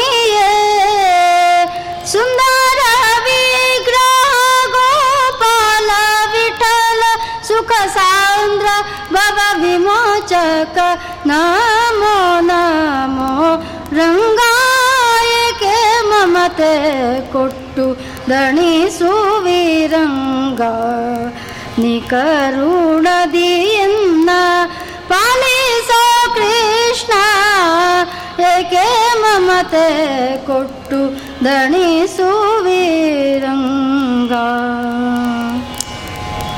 ತಾಯಿಗೆ ಮಗುವಿಗೆ ಏನು ಬೇಕು ಅಂತ ಯಾವಾಗಲೂ ಗೊತ್ತಿರುತ್ತೆ. ಆದರೂ ತಾಯಿಯನ್ನು ಮಗು ಮತ್ತೆ ಮತ್ತೆ ಕೇಳುತ್ತೆ. ಕೇಳಿದ ಮೇಲೂ ಕೊಡ್ತಾಳೆ, ಕೇಳುವ ಮುಂಚೆಯೂ ಕೊಟ್ಟಿರ್ತಾಳೆ. ಹಾಗೆ ಬದುಕಿನಲ್ಲಿ ನಮಗೆ ಕಾಲಕಾಲಕ್ಕೆ ಏನು ಬೇಕೋ ಅದನ್ನು ಒದಗಿಸ್ತಾನೆ ಅಂತ ಅನ್ನೋದು ನಿರಂತರ ಇದ್ದದ್ದೇ. ಹಾಗಿದ್ರೂ ನಮಗೆ ಭಕ್ತಿಯಿಂದ ಒಂದು ಕಷ್ಟ ತಡಿಲಿಕ್ಕಾಗದೇ ಇದ್ದಾಗ ಯಾರನ್ನು ಕೇಳಬೇಕಿನ್ನು? ನೀನೇ ಕರುಣೆಯಿಂದ ಸಮಸ್ಯೆಯನ್ನು ಪರಿಹಾರ ಮಾಡಬೇಕು. ಎಲ್ಲ ಸಮಸ್ಯೆಗಳನ್ನು ಸಿಕ್ಕಿಸಿ ಹಾಕಿ ದೂರದಲ್ಲಿ ನಿಂತು ನಗುವವನು ನೀನೇ. ಆಮೇಲೆ ಬಿಡಿಸ್ಕೊಂಡು ಬಾ ಅಂತ ನನ್ನನ್ನು ಕೈ ಚಾಚಿ ಕರೆಯುವುದು ನೀನೆ. ಒಂದು ರೀತಿಯಿಂದ ಹೇಳಿದರೆ ಚೂಟಿ ಮತ್ತೆ ತೊಟ್ಲು ತೂಗಿದ ಹಾಗೆ. ಯಾಕೆ ಹೀಗೆ? ಒಂದು ರೀತಿಯಿಂದ ಎಲ್ಲ ಸಂಬಂಧಗಳಲ್ಲಿ ಗಟ್ಟಿಯಾದಂತಹ ಭಾವನೆ ಮೂಡುವಂತೆ ಮಾಡಿ. ಮತ್ತೆ ಆ ಭಾವನೆಯಿಂದ ತಪ್ಪಿಸಿಕೊಂಡು ಬಂದ್ರಷ್ಟೇನೆ ನಿನಗೆ ಇಲ್ಲಿಂದ ಬಿಡುಗಡೆ ಆಗುತ್ತೆ ಅಂತ ಹೇಳಿ ಯಾಕೆ ಹೀಗೆ ನಡ್ಕೊಳ್ತಾ ಇದ್ದಿ? ಅಂತ ಇದೊಂದು ರೀತಿ ದೇವರ ಹತ್ರ ಅತ್ಯಂತ ಸಲುಗೆ ಇದ್ದಾಗ ಆಕ್ಷೇಪ ಮಾಡುವ ರೀತಿ. ಯಾರು ನಮಗೆ ಮೊದಲ ಬಾರಿಗೆ ಪರಿಚಯ ಆದವರ ಹತ್ರ ನಾವು ಹೀಗೆ ಮಾತಾಡ್ಲಿಕ್ಕಾಗಲ್ಲ. ಯಾರಿಗೆ ಹೃದಯದಲ್ಲಿ ಪ್ರತಿಯೊಂದು ಸಂದರ್ಭದಲ್ಲೂ ದೇವರ ಹತ್ರ ಜಗಳಾಡುವಷ್ಟು ನಮಗೆ ಪ್ರೀತಿ ಇದೆ ಅಂತಂದ್ರೆ ಆವಾಗ ಈ ಮಾತುಗಳನ್ನು ಆಡ್ಲಿಕ್ಕಾಗತ್ತೆ. ನೀನ್ ಯಾಕೋ, ನಿನ್ನ ಹಂಗ್ಯಾಕೋ, ನಿನ್ನ ನಾಮದ ಬಲ ಬಂದಿದ್ದರೆ ಸಾಕು. ಯಾಕೆ ಬೇಕು ನೀನು ಅಂತ. ಅದ್ರ ಅದರ ಅರ್ಥ ಅವರು ದೇವರ ಮೇಲೆ ಕೋಪ ಮಾಡಿಕೊಂಡಿದ್ದಾರೆ ಅಂತಲ್ಲ. ಅಷ್ಟು ಆತ್ಮೀಯತೆ ಇದ್ದಾಗ ಎಲ್ಲಿ ಆತ್ಮೀಯತೆ ಇರ್ತೋ ಅಲ್ಲಿ ಜಗಳ ಸಹಜ. ಆ ಜಗಳದಿಂದ ಮತ್ತಷ್ಟು ಆತ್ಮೀಯತೆ ಗಟ್ಟಿಯಾಗುತ್ತೆ. ಇವತ್ತಾಗ್ತಾ ಇರುವ ಜಗಳದಲ್ಲಿ ಆತ್ಮೀಯತೆ ಅಲ್ಲ. ನಮ್ಮ ಈಗೋ ಹರ್ಟ್ ಆಗುತ್ತೆ ಅಂತ ಅನ್ನೋದನ್ನು ಮಾತ್ರ ನಾವು ಯೋಚನೆ ಮಾಡುತ್ತೇವೆ. ಒಂದು ಸಹಜವಾದ ಪ್ರೀತಿಯಿಂದ ಬರುವಂತಹ ಆಕ್ಷೇಪಗಳು ಏನಿದೆ, ಅದು ಮತ್ತಷ್ಟು ಬಂಧನವನ್ನು ಗಟ್ಟಿಗೊಳಿಸುತ್ತೆ. ಅದೇ ರೀತಿಯಾದ ಗೋಪಾಲದಾಸರ ಮಾತಿನಲ್ಲಿ ಕಾಣುವಂಥದ್ದು, ನಿನ್ನನ್ನು ಭಜನೆ ಮಾಡಿದರೆ ಲೋಕದ ಆಹಾರ ಪದಾರ್ಥಗಳು ಅಥವಾ ವಿಷಯ ಪದಾರ್ಥಗಳು ಅಂತ ಏನಿದೆಯೋ ಅದೆಲ್ಲವೂ ಕೂಡ ದೂರ ಆಗುತ್ತೆ ಅಂತ ಹೇಳ್ತಾರೆ. ನಾನು ಕೂಡ ಅದೇ ರೀತಿ ನಿನ್ನನ್ನು ಸ್ತೋತ್ರ ಮಾಡ್ತೇನೆ, ಭಜನೆ ಮಾಡ್ತೇನೆ, ನಿನ್ನನ್ನ ಅನೇಕ ಪದ್ಯಗಳಿಂದ ಹಾಡಿ ಹೊಗಳ್ತೇನೆ. ಆದರೆ ಮತ್ತೂ ಮತ್ತು ನನಗೆ ಆ ವಿಷಯ ಪದಾರ್ಥದಲ್ಲೇ ನನ್ನನ್ನ ಒಪ್ಪಿಸ್ತಾ ಇದೆಯಲ್ವ ಇದು ನೀತಿನ? ನಿನಗೆ ಒಂದು ಹೇಳಿದ ಮಾತ ಇದು, ನಮೇ ಭಕ್ತ ಪ್ರಣಶ್ಯತಿ ಅಂತ ನಿನ್ನ ಒಂದು ಕಡೆಯಿಂದ ಪ್ರತಿಜ್ಞೆ ಇದೆ. ಆದರೆ ಇನ್ನೊಂದು ಕಡೆಯಿಂದ ಮತ್ತೆ ಮತ್ತೆ ಆ ಭಕ್ತನಿಗೆ ವಿಷಯ ಭೋಗದ ಆಸೆಯನ್ನು ದೊರಕುವಂತೆ ಮಾಡಿ ಸಂಬಂಧ ಒದಗಿಸುವವನು ನೀನೆ. ಯಾಕೆಂದ್ರೆ ದೇಹಾಪತ್ಯ ಧನಾದಯ, ಯತ್ ಸಂಪರ್ಕ ಪ್ರಿಯ ಆಸನ್ ತತಃಕೋನ್ವಪರ ಪ್ರಿಯ ಅಂತ ಮಾತು ಇದೆ. ಜಗತ್ತಿನಲ್ಲಿ ಎಲ್ಲ ವಿಷಯಗಳು ಪ್ರಿಯ ಅಂತ ಆಗುವುದಕ್ಕೆ ಕಾರಣ ಭಗವಂತನ ಪ್ರಿಯ ಅನ್ನುವ ರೂಪ ಪ್ರತಿಯೊಂದು ವಸ್ತುವಿನಲ್ಲಿ ಇದ್ದಾದ್ರಿಂದಲೇನೆ. ನೀನೇ ಒಂದು ಕಡೆಯಿಂದ ಪ್ರಿಯ ಅನ್ನುವ ರೂಪದಲ್ಲಿ ಇದ್ದು ಅದನ್ನು ಬೇಕ, ಬೇಕು ಅಂತ ಬಯಸುವ ಹಾಗೆ ಮಾಡಿ, ಅದರಲ್ಲಿ ಮತ್ತಷ್ಟು ನಮ್ಮನ್ನು ತೊಡಗಿಸಿಕೊಳ್ಳುವಂತೆ ಮಾಡಿ, ಬಿಡಿಸಿಕೊಳ್ಳಿಕ್ಕಾಗದೆ ಒದ್ದಾಡುವಂತಹ ಪರಿಸ್ಥಿತಿ ಒಡ್ಡಿಸಿದವನು ನೀನೇ, ಇದು ನಿನಗೆ ನೀತಿನ. ಆದರೆ ನಿನಗೆ ಇಂತಹ ವಿಷಯವನ್ನು ದೂರ ಮಾಡುವುದೇನು ಕಷ್ಟ ಇಲ್ಲ. ನಿನಗೇನು ಅಂದರೆ ನನ್ನನ್ನು ಕಾಪಾಡಬೇಕು ಅಂತ ಒಂದು ಮನಸ್ಸಿಗೆ ಬರಬೇಕಷ್ಟೇ. ಆ ಬಯಕೆ ಯಾವಾಗ ಬರುತ್ತೆ? ಅದು ಬಂದ್ರೆ ನಿನಗೇನಾದ್ರೂ ಬೇರೆ ನಿನ್ನ ನಿಯಮಕ್ಕೆ ಭಗ್ನ ಬರುತ್ತಾ? ನಿನಗೆ ತೊಂದರೆ ಆಗುತ್ತಾ? ಪ್ರತಿಕೂಲನ ಇವನನ್ನು ಉದ್ಧಾರ ಮಾಡಿದ್ರೆ ನಿನ್ನ ಯಾವುದೋ ಒಂದು ನಿಯಮಕ್ಕೆ ತೊಂದರೆ ಬರುತ್ತಾ? ಇಲ್ವಲ್ಲ? ಮತ್ತ್ಯಾಕೆ ಮತ್ತೆ ಮತ್ತೆ ಮರಣೆ, ಮಮತೆಯನ್ನ ಕೊಟ್ಟು ಇದೇ ಸಂಬಂಧಗಳಲ್ಲಿ ಮತ್ತಷ್ಟು ಬಲಿ ಹಾಕ್ತಾ ಇದ್ದೀನಿ ನನ್ನನ್ನ? ಒಂದೊಂದು ಇಂದ್ರಿಯ, ಒಂದೊಂದು ಶಬ್ದ, ಸ್ಪರ್ಶ, ರೂಪ ರಸಗಂಧಗಳಲ್ಲಿ ತೊಡಗಿ ಯೋಚನೆ ಮಾಡಿ. ಒಂದು ಇಂದ್ರಿಯ ಇನ್ನೊಂದು ಇಂದ್ರಿಯನ್ನು ಪ್ರವೋಕ್ ಮಾಡುತ್ತೆ. ವಿಷಯಾಮಿಷ ಲೋಭೇನ. ಮನಃ ಪ್ರೇರಯತೆ ಇಂದ್ರಿಯಂ ತನ್ನಿರುದ್ಧ ಪ್ರಯತ್ನೇ, ಪ್ರಯತ್ನೇನ ಜಿತೇ ತಸ್ಮಿನ್ ಜಿತೇಂದ್ರಿಯ ಅಂತ ಮಾತು. ಕೇಳಿತು ಒಂದು ವಿಷಯ. ಕೇಳಿದ ಮೇಲೆ ಅದನ್ನು ನೋಡಬೇಕು ಅನ್ನಿಸ್ತು. ನೋಡಿದ ಮೇಲೆ ಅದು ಮೂಸುವಂತದ್ದಾದ್ರೆ ಮೂಸಬೇಕು ಅನ್ನಿಸ್ತು, ತಿನ್ನುವಂತದ್ದಾದ್ರೆ ತಿನ್ನಬೇಕು ಅನ್ನಿಸ್ತು, ಮುಟ್ಟುವಂತಾದ್ರೆ ಮುಟ್ಟಬೇಕು ಅನ್ನಿಸ್ತು. ಹೋಗ್ತಾ ಹೋಗ್ತಾ ಒಂದು ಇಂದ್ರಿಯ ಇನ್ನೊಂದು ಇಂದ್ರಿಯವನ್ನ ಪ್ರವೋಕ್ ಮಾಡುತ್ತೆ. ಯಾವುದು? ಒಳಗಿನಿಂದ ಮನಸ್ಸು. ಈಗ ಏನೋ ಸಿಟ್ಟು ಬಂತು ಅಂತ ಮಾತನಾಡುವ ಹಾಗೆ ಶಬ್ದಗಳನ್ನು ಎದುರು ಹಾಕಿ ಬಾಯಿಯಿಂದ ಹೇಳಿಸಿಬಿಡುತ್ತೆ. ಕೆಲಸ ಮಾಡುವುದು ಮನಸ್ಸು, ಏಟುದು ಉದುರುದು ಹಲ್ಲು, ಪೆಟ್ಟು ತಿನ್ನುವುದು ಹಲ್ಲಿಗೆ, ಒಳಗಿಂದ ಕೆಲಸ ಮಾಡುವುದು ಮನಸ್ಸು. ಅದರಿಂದಾಗಿ ಈ ಮನಸ್ಸನ್ನು ಒಂದು ಕಡೆಯಿಂದ ಪ್ರವೋಕ್ ಮಾಡಿ ಮತ್ತೆ ಈ ದೇಹಕ್ಕೆ ಘಾಸಿ ಮಾಡುವನು ನೀನೆ ಒಂದು ಕಡೆಯಿಂದ. ವಿಷಯ ಪದಾರ್ಥಗಳ ಕಡೆಗೆ ಅದನ್ನ ಚಲಿಸುವಂತೆ ಮಾಡಿ, ಮನಸ್ಸನ್ನು ಕಂಟ್ರೋಲ್ ತಪ್ಪುವಂತೆ ಮಾಡಿ, ಏಟು ತಿನ್ನಿಸುವವನು ನೀನೆ. ಇದನ್ನು ತಪ್ಪಿಸಬಹುದಲ್ವಾ? ಈ ಮನಸ್ಸನ್ನು ಹಿಂದಕ್ಕೆ ಸರಿಸಿ, ಇದನ್ನು ಭೇದಿಸಿ, ಮನಸ್ಸಿಗೆ ಸರಿಯಾದ ದಾರಿಯನ್ನು ತೋರಿಸಿ, ನಿನ್ನ ಕಡೆಗೆ ನೀನು ಹೇಳ್ಕೊಳ್ಳಿಕ್ಕೆ ಒಂದು ಬುದ್ಧಿಯನ್ನು ನನ್ನ ಪ್ರಚೋದನೆ ಮಾಡುವುದಕ್ಕೆ ಯಾಕೆ ನೀನು ಮನಸ್ಸು ಮಾಡ್ತಿಲ್ಲ? ಮನಸ್ಸು ಮಾಡ್ಲಿಕ್ಕೆ ಎಷ್ಟು ಹೊತ್ತು ನಿನಗೆ? ಅದೆಲ್ಲ ಸಮಯ ಅಲ್ಲ. ನೀನು ಅಸಾಮರ್ಥ್ಯವಂತ ಅಂತ ಹೇಳಬೇಡ. ನಿನಗಿದೆಲ್ಲ ಕಷ್ಟ ಅಂತ ಹೇಳಬೇಡ. ಯಾಕೆಂದರೆ ನೀನು ಇಂದ್ರಿಯ ರಸ. ಇಂದ್ರಿಯ ಅಂತಂದರೆ ಈ ಇಂದ್ರಿಯಗಳನ್ನೆಲ್ಲ ಬಲೆಯಲ್ಲಿ ಬೀಳಿಸುವವಳು. ಮಾಯ, ಮಮ ಮಾಯಾ, ದುರತ್ಯಯ ಅನ್ನೋದು ಲ, ಲಕ್ಷ್ಮೀದೇವಿ ಭಗವಂತನ ಆಜ್ಞೆಯಂತೆಯೇ ಸತ್ವರಜಸ್ಸು ತಮಸ್ಸು ಅನ್ನುವ ಬಲೆಯನ್ನು ಲೋಕದಲ್ಲಿ ಹರಡಿ ಅದರೊಳಗೆ ಸಿಲುಕಿಸಿ ಒದ್ದಾಡುವಂತೆ ಮಾಡುವಂತಹ ಶಕ್ತಿಯೇ ನಿನ್ನದು. ಅವಳ ಮೇಲೇನೆ ನಿನಗೆ ಕಂಟ್ರೋಲ್ ಇದೆ ಅಂತಂದ ಮೇಲೆ ಹೇಳುದಲ್ವಾ? ಆಚಾರ್ಯರು ಕೂಡ ಶ್ರೀ ಯತ್ ಕಟಾಕ್ಷ ಬಲವತಿ ಅಜಿತಂ ನಮಾಮಿ. ಯಾರ ಕಟಾಕ್ಷದಿಂದ ಬಲವತಿಯಾಗಿ ಲೋಕದಲ್ಲಿ ಎಲ್ಲವನ್ನೂ ಕೂಡ ತನ್ನ ಹತೋಟಿಯಲ್ಲಿ ಇಡ ಇಟ್ಟುಕೊಳ್ಳಬಲ್ಲಲೋ ಅಂಥವಳನ್ನ ನಿನ್ನ ಕೈಯಲ್ಲಿ ನೀನು ನಡೆಸಿಕೊಳ್ತಿ ಅಂತಂದ ಮೇಲೆ ನನ್ನ ಬಗ್ಗೆ ನಿನಗೆ ಕರುಣೆ ತೋರಿ ಈ ಜಾಲದಿಂದ ತಪ್ಪಿಸಿ. ಮಾಯಾಜಾಲವೋ, ಅಂತರ್ಜಾಲವೋ, ಯಾವ ಜಾಲವೋ ಗೊತ್ತಿಲ್ಲ. ಒಟ್ಟು ಜಾಲದಲ್ಲಿ ಸಿಲುಕಿಸಿ ನನ್ನ ಬುದ್ಧಿಯನ್ನು ಮತ್ತೆ ಮತ್ತೆ ಅತ್ತವೇ ಪ್ರವೇಶ ಮಾಡುವಂತೆ ಮಾಡ್ತಾ ಇದ್ದಿ. ಅದು ಕೂತಾಗ ಒಂದು ಸೆಕೆಂಡು ಅಂತ. ಕೂತ ಮೇಲೆ ಎರಡು ಗಂಟೆ ಢಮ್ ಆಗಿರುತ್ತೆ. ಹೇಗೆ ಕೂತಿದ್ದೇವೆ? ಯಾ ಟಿ ವಿ ಮುಂದೆನೋ, ಮೊಬೈಲ್ ಮುಂದೆನೋ, ರೇಡಿಯೋ ಮುಂದೆನೋ, ಇನ್ಯಾವುದ್ರ ಮುಂದೆಯೋ, ಕಂಪ್ಯೂಟರ್ ಮುಂದೆನೋ ಗೊತ್ತಿಲ್ಲ. ಜಾಲ ಅಂದರೆ ಅದು ಹಳೆಯದು ರಾಕ್ಷಸರಿಗೆಲ್ಲ ಮಾಯಾಜಾಲ ಇತ್ತು. ಈಗ ರಾಕ್ಷಸರು ಅಪ್ಡೇಟ್ ಆಗಿದ್ದಾರೆ. ಅವರು ಅಂತರ್ಜಾಲದ ಮೂಲಕ ಬಂದು ನಮ್ಮನ್ನೆಲ್ಲ ಸೆಳೆದು ನಮ್ಮ ಮನಸ್ಸನ್ನ ಬೇರೆ ಕಡೆಗೆ ಯೋಚಿಸದಂತೆ ಮಾಡ್ತಾ ಇದ್ದಾರೆ. ಯಾಕಷ್ಟು ಮನಸ್ಸು ಅದರಲ್ಲಿ ತೊಡಗುವಂತೆ ಮಾಡ್ತಿ? ಅದರ ಬಗ್ಗೆ ಎಷ್ಟು ಸಮಸ್ಯೆ ಇದೆ ಅಂತ ಪ್ರತಿಯೊಂದು ದಿವಸವೂ ಮತ್ತೆ ಮತ್ತೆ ಕೇಳಿ, ನೋಡಿ ಗೊತ್ತಾಗ್ತಾ ಇದೆ. ಆ ಆ ಸಮಸ್ಯೆಯಿಂದಾಗಿ ಎಷ್ಟೋ ಜನ ಹೊಸ ಹೊಸ ರೋಗಗಳಲ್ಲಿ ಒದ್ದಾಡ್ತಾ ಇದ್ದಾರೆ. ಸಂಬಂಧಗಳಿಗೆ ಬೆಲೆ ಇಲ್ಲ. ದೊಡ್ಡವರು ಅಂದ್ರೆ ಗೌರವ ಇಲ್ಲ. ಎಲ್ಲ ವಸ್ತುಗಳನ್ನು ನಾವು ಕೂತಲ್ಲೇ ಪಡ್ಕೊಳ್ತೇವೆ ಅಂತ ಅನ್ನುವ ಹಮ್ಮಿನಿಂದ ಇನ್ನೊಬ್ಬರ ಬಗ್ಗೆ ಕರುಣೆ, ಕಾಳಜಿ ಇಲ್ಲ. ಇದೆಲ್ಲ ಆಗ್ತಾ ಇರುವ ಅವ್ಯವಸ್ಥೆಗಳನ್ನು ನಮ್ಮ ಕಣ್ಣ ಮುಂದೆ ನಮ್ಮ ಮಕ್ಕಳು ಮಾಡ್ತಾ ಇರೋದನ್ನು ನೋಡಿದ ಮೇಲೂ ಮತ್ತೂ ನಾವು ಅದೇ ನಾಗರಿಕತೆ ಅಂತ ಅನ್ನುವ ಭ್ರಮೆಯಿಂದ ಜಾಲದೊಳಗೆ ನಮ್ಮನ್ನ ಬೀಳಿಸಿಕೊಳ್ತಾ ಇದ್ದೇವಲ್ವಾ? ಈ ಜಾಲದಿಂದ ನೀನು ಬಿಡಿಸ್ಬೇಕಲ್ವ ನಮ್ಮನ್ನ? ಬ್ರಹ್ಮಾದಿ ವಂದಿತ. ಎಲ್ಲ ಚತುರ್ಮುಖ ಮೊದಲಾದ ಎಲ್ಲ ದೇವತೆಗಳು ಕೂಡ ಇದೇ ರೀತಿ ನಿನ್ನ ಹತ್ರ ಪ್ರಾರ್ಥನೆ ಮಾಡಿ ಅವರು ಬಿಡಿಸ್ಕೊಂಡಿದ್ದಾರೆ. ಅವರು ಅಪರೋಕ್ಷ ಜ್ಞಾನ ಪಡೆದ ಅನೇಕ ದೇವತೆಗಳು ನಿನ್ನಿಂದಾಗಿ ಈ ಸಂಸಾರದ ತಾಪತ್ರಯಗಳನ್ನು ದೂರ ಮಾಡಿಕೊಂಡು ನಿನ್ನ ಸೇವೆಯಲ್ಲಿ ಪ್ರತಿಯೊಂದು ಕ್ಷಣವನ್ನು ಕಳೀತಾ ಇದ್ದಾರೆ. ನಾನೇನು ದೊಡ್ಡ ವ್ಯಕ್ತಿ? ಅಂಥ ದೊಡ್ಡವರಿಗೇನೆ ಬೇಕಾದ ಸಮಸ್ಯೆಯನ್ನು ಪರಿಹಾರ ಮಾಡಿದವನು ನನ್ನ ಒಂದು ಚಿಕ್ಕ ಸಮಸ್ಯೆ. ಮಾನಸಿಕವಾಗಿ ನನ್ನ ಕಂಟ್ರೋಲ್ ಅನ್ನು ನಾನು ಇಟ್ಕೊಳ್ಬೇಕು ಅನ್ನುವ ನನ್ನ ಆಸೆಯನ್ನು ನಿನ್ನ ನಡೆಸಲಿಕ್ಕೆ ಏನಾದ್ರೂ ಕಷ್ಟ ಇದೆಯಾ? ಅದರಿಂದಾಗಿ ಜಿತೇ ತಸ್ಮಿನ್ ಜಿತೇಂದ್ರಿಯ. ಮನಸ್ಸು ಒಂದು ಗೆದ್ದೆವು ಅಂದ್ರೆ ಉಳಿದ ಎಲ್ಲ ಇಂದ್ರಿಯಗಳನ್ನು ಗೆದ್ದ ಹಾಗೆ. ಹಾಗಾಗಿ ಮನಸ್ಸಿನ ಗೆಲುವನ್ನ ನೀನು ನಡೆಸಿಕೊಡಬೇಕು. ಅದು ನಿನಗೇನು ಕಷ್ಟ ಇಲ್ಲ. ಯಾಕೆಂದ್ರೆ ನಿನ್ನ ಬಂಧಕ ಶಕ್ತಿ ಅದು ನಿನ್ನ ಕೈಯಲ್ಲಿದೆ. ನೀನು ಬೇಕು ಅಂದ್ರೆ ಕಣ್ಣನ್ನು ಹಾಯಿಸಿದ್ರೆ ಹುಬ್ಬಿನ ಕುಣಿತದಿಂದ ಎಲ್ಲವೂ ಬದಲಾಗುತ್ತೆ.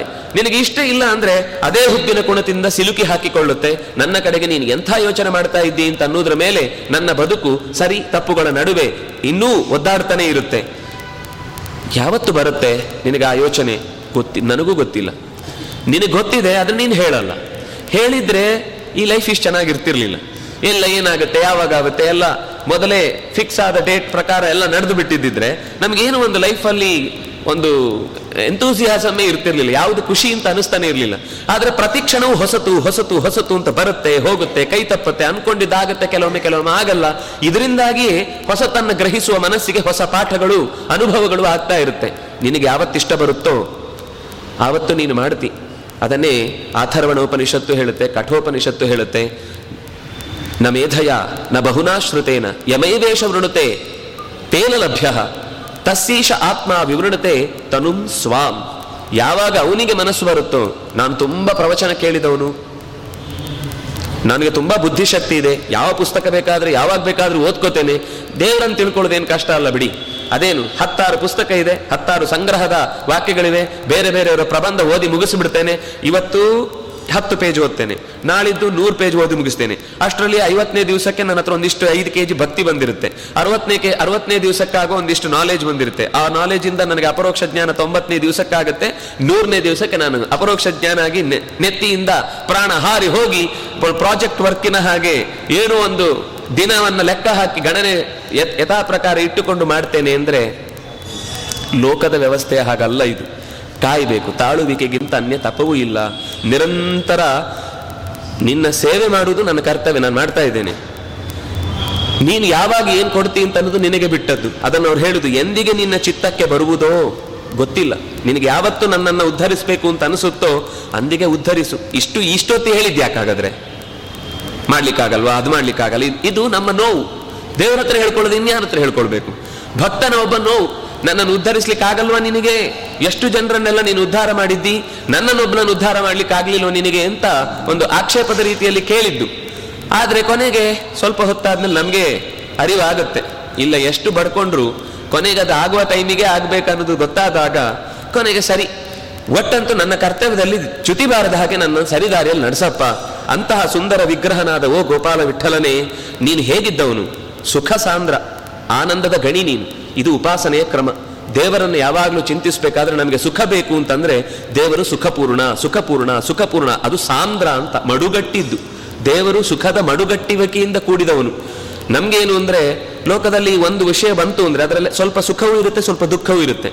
ನಾವು ಅನ್ಕೊಳ್ಳೋದೇನಂದ್ರೆ ಸುಖ ಆಯ್ತು ಅಂತ. ಅದು ತಿಂದ ಮೇಲೆ ಹೊಟ್ಟೆಯಲ್ಲಿ ಏನೋ ಒಂದು ಗುಡುಗುಡು ಆಗುತ್ತೆ ಡಾಕ್ಟರ್ ಹತ್ರ ಹೋಗಿ ಕೇಳಬೇಕಾಗುತ್ತೆ. ಏನೋ ಆಗಿದೆ ನೋಡಿ ಡಾಕ್ಟ್ರೆ ಏನೋ ಹೆಚ್ಚು ಕಮ್ಮಿ ಆಗ್ಬಿಟ್ಟಿದೆ, ಸರಿ ಮಾಡಿ ಅಂತ. ತಿನ್ನುವಾಗ ಖುಷಿ ಅನ್ನಿಸ್ತು. ಹೊಟ್ಟೆ ಮೇಲೆ ನಮ್ಗೆ ಒಳಗೆ ಏನಾಗುತ್ತೆ ಅಂತ ಗೊತ್ತಿಲ್ಲ.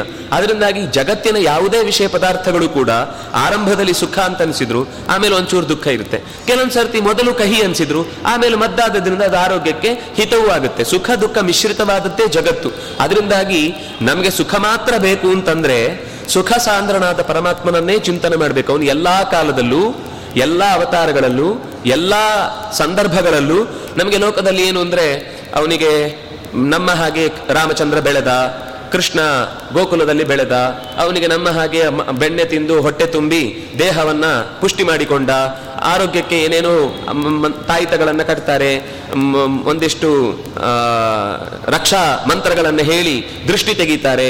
ಇದೆಲ್ಲ ಕೃಷ್ಣನಿಗೂ ಆಯ್ತಾ? ಅಂತ ನಾವು ಯೋಚನೆ ಮಾಡಿ, ಅವನಿಗೂ ನಮ್ಮ ಹಾಗೇನೆ, ಆದರೆ ಸ್ವಲ್ಪ ನಮ್ಮಕ್ಕಿಂತ ಸ್ವಲ್ಪ ಸುಪೀರಿಯರ್ ಏನು? ಮಾನವತ್ವದಿಂದ ದೇವತ್ವದೆಡೆಗೆ ಅಂತ ಕೆಲವು ಕೇಳಲಿಕ್ಕೆ ಚೆನ್ನಾಗಿರುವ ಕಾವ್ಯ ಶಬ್ದಗಳಿರ್ತವೆ. ಹಾಗಲ್ಲ ಭಗವಂತ, ಅನ್ನೋದನ್ನು ಹೇಳಲಿಕ್ಕೋಸ್ಕರ ನಮ್ಮ ಉಪಾಸನೆಯ ಕ್ರಮದಲ್ಲಿ ಯಾವತ್ತೂ ಇರಬೇಕಾದದ್ದೇನು ಅನ್ನೋದನ್ನು ಹೇಳಿ ದಾಸರು ಎಚ್ಚರಿಸ್ತಾರೆ, ಸುಖ ಸಾಂದ್ರ, ಅಷ್ಟೇ ಅಲ್ಲ ಭವ ವಿಮೋಚಕ. ನಮ್ಮ ಭವವನ್ನ, ನಾವು ಭವ ಅಂದ್ರೆ ಹುಟ್ಟಿ ಆಗಿದೆ. ಹುಟ್ಟಿ ಆದ್ಮೇಲೆ ಇಲ್ಲಿಂದ ಬಿಡುಗಡೆ ಆಗಬೇಕು ಅಂದ್ರೆ ಅವನೇ ಯಾರು ಬಂಧಕನೋ ಅವನೇ ಮೋಚಕ. ಯಾಕೆಂದ್ರೆ ಗುಣಗಳಲ್ಲಿ ಯಾರು ಸಿಲುಕಿಸಿರ್ತಾನೋ ಅವನೇ, ಯಾಕೆ ಗಂಟು ಯಾರು ಹಾಕಿರ್ತಾನೋ ಅವನಿಗೆ ಕರೆಕ್ಟ್ ಗೊತ್ತಿರ್ತದೆ ಅದನ್ನು ತೆಗೆಯುವುದು ಹೇಗೆ ಅಂತ. ಯಾರು ಕೋಡ್ ಹಾಕಿರ್ತಾನೋ ಅವನೇ ಡಿಕೋಡ್ ಮಾಡಬೇಕು.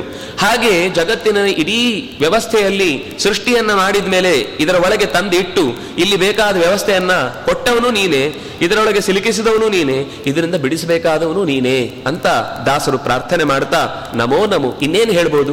ನಿನಗೆ ನಮಸ್ಕಾರ. ನಮ್ಮ ಕಡೆಯಿಂದ ನಿನಗೆ ಕೊಡಬಹುದಾದ ಒಂದು ದೊಡ್ಡ ಉಪಾಯನ ಉಡುಗೊರೆ ಏನು ಅಂತಂದ್ರೆ, ನಾನು ನಿನ್ನ ದಾಸ. ನಮೋ ಅನ್ನುವ ಶಬ್ದದ ಅರ್ಥವೇ, ನಾನು ನಿನ್ನವ ನಾನು ನಿನ್ನವ ನಾನು ನಿನ್ನವ. ನನ್ನದು ಅಂತ ಯಾವುದೂ ಇಲ್ಲ ಅನ್ನುವ ಎಚ್ಚರ ಸದಾ ನನ್ನಲ್ಲಿರಲಿ. ಈ ನೀನು ಬಿಡಿಸದ ದಿವಸ ನಾನು ಹೊರಟು ಬರ್ತೇನೆ. ನಿನಗೆ ತೋರ್ಬೇಕು ಅಂತ ಅನಿಸಿದ್ರೆ ಅದು ಶಾಸ್ತ್ರ ಆಗಿರಬಹುದು, ನೀನು ಆಗಿರಬಹುದು ಶಾಸ್ತ್ರವೂ ಹಾಗೆ. ಅದು ಶರಣಾದ್ರೆ ಮಾತ್ರ ತನ್ನನ್ನು ತೆರೆಸಿ ಜ್ಞಾನ ಬರುತ್ತೆ, ಭಕ್ತಿ ಹುಟ್ಟುತ್ತೆ. ಶಾಸ್ತ್ರ ನಾನು ಓದಿ ಬಿಡ್ತೇನೆ ಅಂತ ಅದರ ಮೇಲೆ ಹಠ ತೊಟ್ಟರೆ ಅದು ಯಾವ ರೀತಿಯಿಂದ ತೆರ್ಕೊಳ್ಳುತ್ತೆ ಬೇಕಿದ್ರೆ ಉಪನ್ಯಾಸ ಮಾಡಲಿಕ್ಕೆ ನಾಲ್ಕು ಪದ್ಯಗಳು ಕೋಟ್, ಕೋಟೆ ಕೊಟೇಶನ್ ರೂಪದಲ್ಲಿ ಆಗಾಗ ಬೇಕಾದ ಹಾಗೆ ಚೆನ್ನಾಗಿ ಬರ್ಬೋದು. ಆದರೆ ಅವನಿಗೆ ಒಂದು ತೊಂದರೆ ಆದಾಗ ಆ ಧೈರ್ಯದಿಂದ ನನಗೆ ಏನು ಕಷ್ಟ ಬಂದರೂ ಸರಿ, ಭಗವಂತ ನನ್ನ ಜೊತೆಗಿದ್ದಾನೆ ಅಂತ ಅನ್ನೋ ವಿಶ್ವಾಸ ಮೂಡಿದ್ರೆ ಅದು ನಿಜವಾದ ಭಗವಂತನ ತತ್ವಜ್ಞಾನ. ಆ ತತ್ವಜ್ಞಾನ ಮೂಡಿಸುವಂತೆ ಮಾಡುವಂತ ನಮಸ್ಕಾರ ರೂಪದಲ್ಲಿ ಹೇಳಿ ಆಯ್ತು, ನಿನ್ನಿಂದ ಎಲ್ಲವೂ ಸಾಧ್ಯ ಅನ್ನೋದು ಗೊತ್ತಾಯಿತು. ನೀನು ಹಿಂದೆ ಎಲ್ಲರಿಗೂ ಇಂಥ ಅನೇಕ ಸಮಸ್ಯೆಗಳು ಬಂದಾಗ ಪರಿಹಾರ ಮಾಡಿದ್ದಿ. ಅದರಿಂದಾಗಿ ನಿನಗೆ ಕೊಡ್ಲಿಕ್ಕೇನು ಕಷ್ಟ ಇಲ್ಲ. ಅಂತ ಹೇಳಿ ದಾಸರು, ಮತ್ತೆ ನಿನಗೆ ಭಕ್ತವತ್ಸಲ ಅಂತ ಶಾಸ್ತ್ರಕಾರರು ಕರೀತಾರೆ. ನಾನು ನಿನ್ನ ಭಕ್ತ ಅಂತ ಯೋಚನೆ ಮಾಡಿಕೊಂಡು ನಿನ್ನ ಈ ಪ್ರಾರ್ಥನೆ ಮಾಡಿದ್ದು. ಹಿಂದೆ ಎಷ್ಟು ಜನರನ್ನು ಉದ್ಧಾರ ಮಾಡಿದ್ದಿ? ಹಾಗೆ ಆ ಉದ್ಧಾರ ಮಾಡಿದ ಕಥೆಯನ್ನು ನೆನಪಿಸಿಕೊಂಡು ಅವರು ಹೇಗೆ ಬದುಕಿದ್ರು, ಅವರು ಹೇಗೆ ನಮ್ಮ ಜೀವನಕ್ಕೆ ಮಾರ್ಗದರ್ಶನ ಮಾಡಿದ್ರು ಅನ್ನುವ ಕಥೆಯನ್ನ ದಾಸರು ಈ ಪದ್ಯದ ಮೂಲಕ ಹೇಳ್ತಾ ಇದ್ದಾರೆ.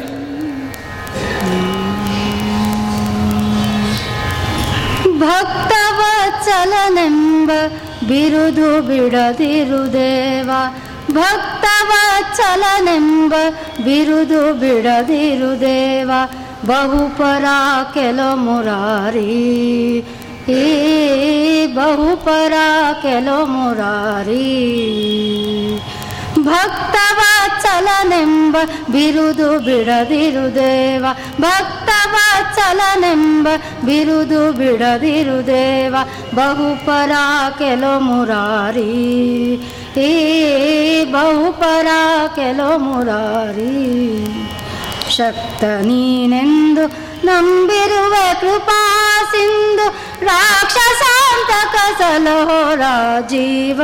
ದಳ ನೇತ್ರ ಭಕ್ತವ ಚಲನೆಂಬ ಬಿರುದು ಬಿಡದಿರು ದೇವ ಬಹುಪರ ಕೆಲೋ ಮುರಾರಿ ಏ, ಬಹುಪರ ಕೆಲೋ ಮುರಾರಿ ಮತ್ತ ಗಜ ಮೈ ಮರೆತು ಸುತ್ತಿ ಸರಳು ಬಿದ್ದು ಶಕ್ತಿಹೀನವಾಗಿ ಏಳದಂತಾಗಿದೆ ಮತ್ತ ಗಜ ಮೈ ಮರೆತು ಸುತ್ತಿ ಕೆಸರೊಳು ಬಿದ್ದು ಶಕ್ತಿಹೀನವಾಗಿ ಹೇಳದಂತಾಗಿದೆ. ಮತ್ತಾರಿಗಳವಲ್ಲ ಮಂದರಾದ್ರಿಧರನೆ ಮತ್ತಾರಿಗಳವಲ್ಲ ಮಂದರಾದ್ರಿಧರನೆ, ಎತ್ತಿ ಕಡೆ ಆಯಿಸೋ ಎನ್ನೊಡೆಯ ಶ್ರೀಹರಿಯ ಭಕ್ತ ವಾತ್ಸಲನೆಂಬ ಬಿರುದು ಬಿಡದಿರು ದೇವ ಬಹುಪರ ಕೆಲೋ ಮುರಾರಿ. ಏ, ಬಹುಪರ ಕೆಲೋ ಮುರಾರಿ. ಕೆಲವು ವಿಷಯಗಳನ್ನು ನಿರೂಪಿಸಿದ ಮೇಲೂ ಈಗ ಏನು ಹೇಳಿದ ಹಾಗಾಯಿತು ಕೊನೆಗೆ, ನಿನಗೆ ಯಾವಾಗ ಆಗುತ್ತೋ ನೀನು ಆವಾಗ ಬಿಡಿಸ್ತಿ ಅಂತ. ನಮಗೆ ಯಾವತ್ತು ಕೆಲವು ವಿಷಯಗಳನ್ನು ನಾವು ಪ್ರಮಾಣೀಕರಿಸುವುದು, ಆ ಒಂದು ಅಂಥದ್ದೊಂದು ನಡೆದಿದೆ ಅಂತನ್ನುವ ಘಟನೆ ನಮಗೆ ಕೇಳಿದಾಗಲೇ, ಸರಿ ಯಾರಿಗೆ ಲಾಭ ಆಗಿದೆ, ಯಾವುದೋ ಒಂದು ವ್ಯಾಪಾರ ಮಾಡಿ ಅಂತ ಹೇಳ್ತಾನೆ, ವ್ಯಾಪಾರದಲ್ಲಿ ತುಂಬ ಚೆನ್ನಾಗಿ ಲಾಭ ಇದೆ ಅಂತ. ತಕ್ಷಣ ಪ್ರಶ್ನೆ ಬರುತ್ತೆ, ಹೌದು ಈ ವ್ಯಾಪಾರ ಮಾಡಿ ಯಾರಾದರೂ ಚೆನ್ನಾಗಿ ತಮ್ಮ ಜೀವನದಲ್ಲಿ ಬೇರೆ ಏನು ಕಷ್ಟ ಇಲ್ಲದೆ ಬದುಕಿದ್ದಿದೆಯಾ, ಈ ವ್ಯಾಪಾರ ಸಕ್ಸಸ್ಫುಲ್ಲಾ? ಒಂದು ಉದಾಹರಣೆ ಕೊಟ್ಟ ಮೇಲೆ ಹೌದು ಅಂತ ಅನಿಸುತ್ತೆ. ಒಂದು ಯಾವುದೋ ರೋಗ ಇರುತ್ತೆ ಎಲ್ಲ ಪರಿಸ್ಥಿತಿಯಲ್ಲೂ ನಾವು ಪ್ರ, ಪ್ರಯತ್ನ ಮಾಡಿಯೂ ರೋಗ ಪರಿಹಾರ ಆಗಲಿಲ್ಲ ಅಂತ ಆದಾಗ ಯಾರೋ ಒಬ್ಬರು ಡಾಕ್ಟರ್ ಹೆಸರ್ತಾರೆ ಅವ್ರು ತುಂಬ ಚೆನ್ನಾಗಿ ನೋಡ್ತಾರೆ ಆಗ ಮೊದಲು ಪ್ರಶ್ನೆ ಬರುತ್ತೆ, ಹೌದಾ? ಈ ಹಿಂದೆ ಡಾಕ್ಟರ್ ನೋಡಿ ಯಾರಿಗಾದ್ರೂ ಏನಾದರೂ ಆಗಿದೆಯಾ? ಪರಿಹಾರ, ಸಮಸ್ಯೆ ಪರಿಹಾರ ಆಗಿದೆಯಾ? ತಕ್ಷಣ, ಹೌದು, ಅವ್ರ ಹತ್ರ ಎಷ್ಟೋ ಜನ ಈ ತರದ ಸಮಸ್ಯೆಯಿಂದ ಬಳಲ್ತಾ ಇದ್ದವರೇ, ಬಹಳ ಸುಲಭವಾಗಿ ಆಪರೇಷನ್ ಇಲ್ಲದೆ ಗುಣ ಆಗಿದೆ ಅಂತ ಇಷ್ಟು ಹೇಳಿದ ಮೇಲೆ ಸ್ವಲ್ಪ ನಂಬಿಕೆ ಬರುತ್ತೆ. ಯಾವಾಗಲೂ ಕೆಲವು ವಿಷಯಗಳು ನಂಬಬೇಕು ಅಂತಂದ್ರೆ ಅದಕ್ಕೊಂದು ಘಟನೆ ತುಂಬಾ ಮುಖ್ಯ ಆಗುತ್ತೆ. ಈ ಹಿಂದೆ ನಡೆದ ವಿಷಯಗಳನ್ನ ನೆನಪಿಸಬೇಕಾಗತ್ತೆ. ಅದನ್ನೇ ದಾಸರು ಮತ್ತೊಂದು ಕಡೆಯಲ್ಲಿ ಹೇಳ್ತಾ, ಭಗವಂತನಿಗೆ ಹೆಸರು ಭಕ್ತವತ್ಸಲ ಅಂತ.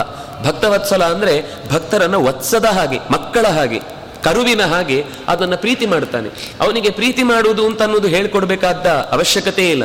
ಪ್ರೀತಿ ಅನ್ನುವ ಸ್ವರೂಪ ಏನಾದರೂ ಒಂದಿದ್ರೆ ಅದು ಅವನೇ. ಅದರಿಂದಾಗಿ ಅವನಿಗೆ ಭಕ್ತವತ್ಸಲ ಅಂತ ಕರೆಯುವುದು ಹಾಗಾಗಿ ನಿನಗೆ ಅದೊಂದು ಹೆಸರಿದೆ. ನೀನೀಗ ಕರೆದಾಗ ಅಥವಾ ಒಂದು ಪ್ರಾರ್ಥನೆ ಮಾಡಿದಾಗ ಒಲಿಲಿಲ್ಲ ಅಂತ ಆದ್ರೆ ಆ ಹೆಸರಿನ ಮೇಲೆ ನಂಬಿಕೆ ಹೊರಟು ಹೋದೀತು. ಅದರಿಂದಾಗಿ ನೀನು ಬೇಗ ಒಂದು ಸ್ವಲ್ಪ ಆದರೂ, ಒಂದೇ ಸರ್ತಿ ಮೋಕ್ಷಕ್ಕೆ ತಗೊಂಡು ಹೋಗದೇ ಇದ್ರು, ಇಲ್ಲೇ ಏನಾದ್ರೂ ಒಂದು ನಾಲ್ಕು ಹೆಜ್ಜೆ ಮುಂದೆ ಇಡಬೇಕಾದ್ರೆ ಒಳ್ಳೆ ಕೆಲಸ ಮಾಡಿದಾಗ ಹೆಜ್ಜೆ ಇಟ್ಟದ್ದಕ್ಕೆ ಹೌದು. ಆತ್ಮವಿಶ್ವಾಸ ಬೆಳೆಯುವಂತಹ ಏನಾದ್ರೂ ಒಂದು ಪ್ರಸಂಗ ನನ್ನ ಜೀವನದಲ್ಲಿ ನಡೆದರೆ ನಾನು ಆ ವಿಷಯದಲ್ಲಿ ಇನ್ನು ಹಿಂದೆ ಹೆಜ್ಜೆ ಹಾಕುವ ಪ್ರಸಂಗ ಬರುವುದಿಲ್ಲ. ಅಂತ ನೆನಪಿಸಿಕೊಳ್ತಾ, ಬಹುಪರಾಕ್, ನಿನಗೆ ನಿಜವಾಗಿ ನೀನು ಬರುವವನು ಹೇಗೆ ಬರ್ತಿ ಅಂತ ಶಾಸ್ತ್ರಕಾರರು ಬೇರೆ ಬೇರೆ ಸಂದರ್ಭದಲ್ಲಿ ಹೇಳ್ತಾರೆ. ಅವನು ಬಂದ್ರೆ ಎಲ್ಲ ಪರಿವಾರ ಸಹಿತವಾಗಿ ಬರುವುದು. ದೇವರು ಬರುವಾಗ ಒಬ್ಬರೇ ಬರುವುದು ಅಂತ ಇಲ್ಲವೇ ಇಲ್ಲ. ಅವನು ಎಲ್ಲರನ್ನು ಒಟ್ಟಿಗೆ ಕರ್ಕೊಂಡು ಉತ್ಸವದ ಹಾಗೆ ಬರುವವನು. ಹಾಗಾಗಿ, ಹೇ ಮುರಾರಿ, ಮುರನಂತಹ ಅತ್ಯಂತ ಕ್ರೂರ ರಾಕ್ಷಸನಿಂದಾಗಿ ನರನ, ನರಕನ ಎಲ್ಲ ಏನೇನು ರಾಜ್ಯ ಅತ್ಯಂತ ಉತ್ತುಂಗ ಶಿಖರದಲ್ಲಿ ಇತ್ತೋ, ಅದನ್ನು ಮಣ್ಣು ಪಾಲು ಮಾಡಿದವನು ನೀನು, ಮುರಾಸುರನನ್ನ ಕೊಲ್ಲುವ ಮೂಲಕ. ಹಾಗಾಗಿ ಮುರಾಸುರನನ್ನ ಕೊಲ್ಲುವ ಮಾಯಾಜಾಲದ ಅನೇಕ ಆಟೋಪಗಳನ್ನ ಸತ್ಯಭಾಮೆಯ ಜೊತೆಗೆ ಕೂಡಿ ನಿರ್ನಾಮ ಮಾಡಿದವನು ನೀನು. ನಾನು ಅನೇಕ ಮಾಯಾಜಾಲಗಳ ಬಲೆಯಲ್ಲಿ ಸಿಲುಕಿ ಹಾಕಿಕೊಂಡವನು, ನನ್ನ ಪರಿಸ್ಥಿತಿಯೂ ಕೂಡ ಅದೇ ರೀತಿ ಇದೆ. ನೀನು ಮುರಾರಿಯಾದ ಮೇಲೆ ನನ್ನ ಮಾಯಾಜಾಲವನ್ನು ತೊಡೆದು ಹಾಕಬಲ್ಲವನಲ್ವಾ? ನಾನು ನಿನ್ನನ್ನು ಯಾಕೆ ಕೇಳ್ತಾ ಇದ್ದೇನೆ ಶಕ್ತ. ನೀನು ಶಕ್ತ ಅಂತ. ಅರ್ಜುನ ಇದೇ ಪ್ರಶ್ನೆ ಮಾಡ್ತಾನೆ. ಮನ್ಯಸೆ ಯದಿ ತಚ್ಛಕ್ಯಂ ಮಯಾ ದ್ರಷ್ಟುಮಿತಿ ಪ್ರಭೋ, ಯೋಗೇಶ್ವರ ತಥೋ ಮೇ ತ್ವಂ, ದರ್ಶಯ ಆತ್ಮಾನಂ ಅವ್ಯಯಂ. ಹೇ ಭಗವಂತ, ನಿನ್ನನ್ನು ನನಗೆ ತೋರಿಸಿಕೊಡು. ನನ್ನ ಪರಿಚಯವನ್ನು ನನಗೆ ಮಾಡಿಸಿಕೊಡು. ಅಲ್ಲ, ಅದು ಹೇಗೆ ಸಾಧ್ಯ ಅಂತ ನೀನು ಕೇಳ್ಬೇಡ. ಯಾಕಂದ್ರೆ ನೀನು ಪ್ರಭು, ನೀನು ಶಕ್ತ, ನಿನ್ನಲ್ಲಿ ಸಾಮರ್ಥ್ಯ ಇದೆ. ನಿನ್ನ ಏನು ಸಾಮರ್ಥ್ಯ ಅಂತ ಅನ್ನೋದನ್ನ ಲೋಕದಲ್ಲಿ ಯಾರು ಮತ್ತೆ ಪ್ರತ್ಯೇಕ ಬಿಡಿಸಿ ಹೇಳಬೇಕಾದ ಅಗತ್ಯ ಇಲ್ಲ. ಅದರಿಂದಾಗಿ ಶಕ್ತ ನೀನೆಂದು ನಂಬಿರುವೆ. ನೀನು ಇಂಥ ಕೆಲಸವನ್ನ ಮಾಡಲಿಕ್ಕೆ ಸಾಮರ್ಥ್ಯ ಉಳ್ಳವನು ಅಂತ ಅನ್ನೋದು ನನಗೆ ಗೊತ್ತಿದೆ. ಅದರಿಂದ ಹೇ ಕೃಪಾ ಸಿಂಧೋ, ಕರುಣಾ ಸಾಗರನೇ, ಏನು ದೇವರ ಕರುಣೆ ಅಂದ್ರೆ ಏನು? ನಮಗೆ ಮತ್ತೆ ಪ್ರಶ್ನೆಗಳೇ ಲೋಕದಲ್ಲಿ. ಕರುಣೆ ಅಂತ ಹೇಳ್ತೀರಿ. ಎಷ್ಟು ಜನ ಕೆಟ್ಟವರು ಆರಾಮಾಗಿ ಬದುಕ್ತಾ ಇದ್ದಾರೆ, ಒಳ್ಳೆಯವರೆಲ್ಲ ಕಷ್ಟಪಡ್ತಾ ಇದ್ದಾರೆ, ದೇವರು ಕರುಣಾಶಾಲಿ ಆಗಿದ್ರೆ ಎಲ್ಲರಿಗೂ ಕಷ್ಟ ಬಂದವರಿಗೆಲ್ಲ ಆ ಕ್ಷಣದಲ್ಲಿ ಪರಿಹಾರ ಮಾಡಿ, ತಪ್ಪು ಮಾಡಿದವರಿಗೆ ಅಲ್ಲೇ ಶಿಕ್ಷೆ ಕೊಡಬೇಕಿತ್ತಲ್ವಾ? ಹೌದು. ಅದು ಈಗ ಅನುಭವಿಸ್ತಾ ಇರುವ ಸುಖ ಅಥವಾ ದುಃಖ ಈ ಜನ್ಮದಲ್ಲ, ಯಾಕಂದ್ರೆ ನಾವು ಒಂದು ಜನ್ಮದಲ್ಲಿ ಒಂದು ಜನ್ಮಕ್ಕಾಗುವಷ್ಟು ಮಾತ್ರ ಮಾಡಿರುವುದಿಲ್ಲ.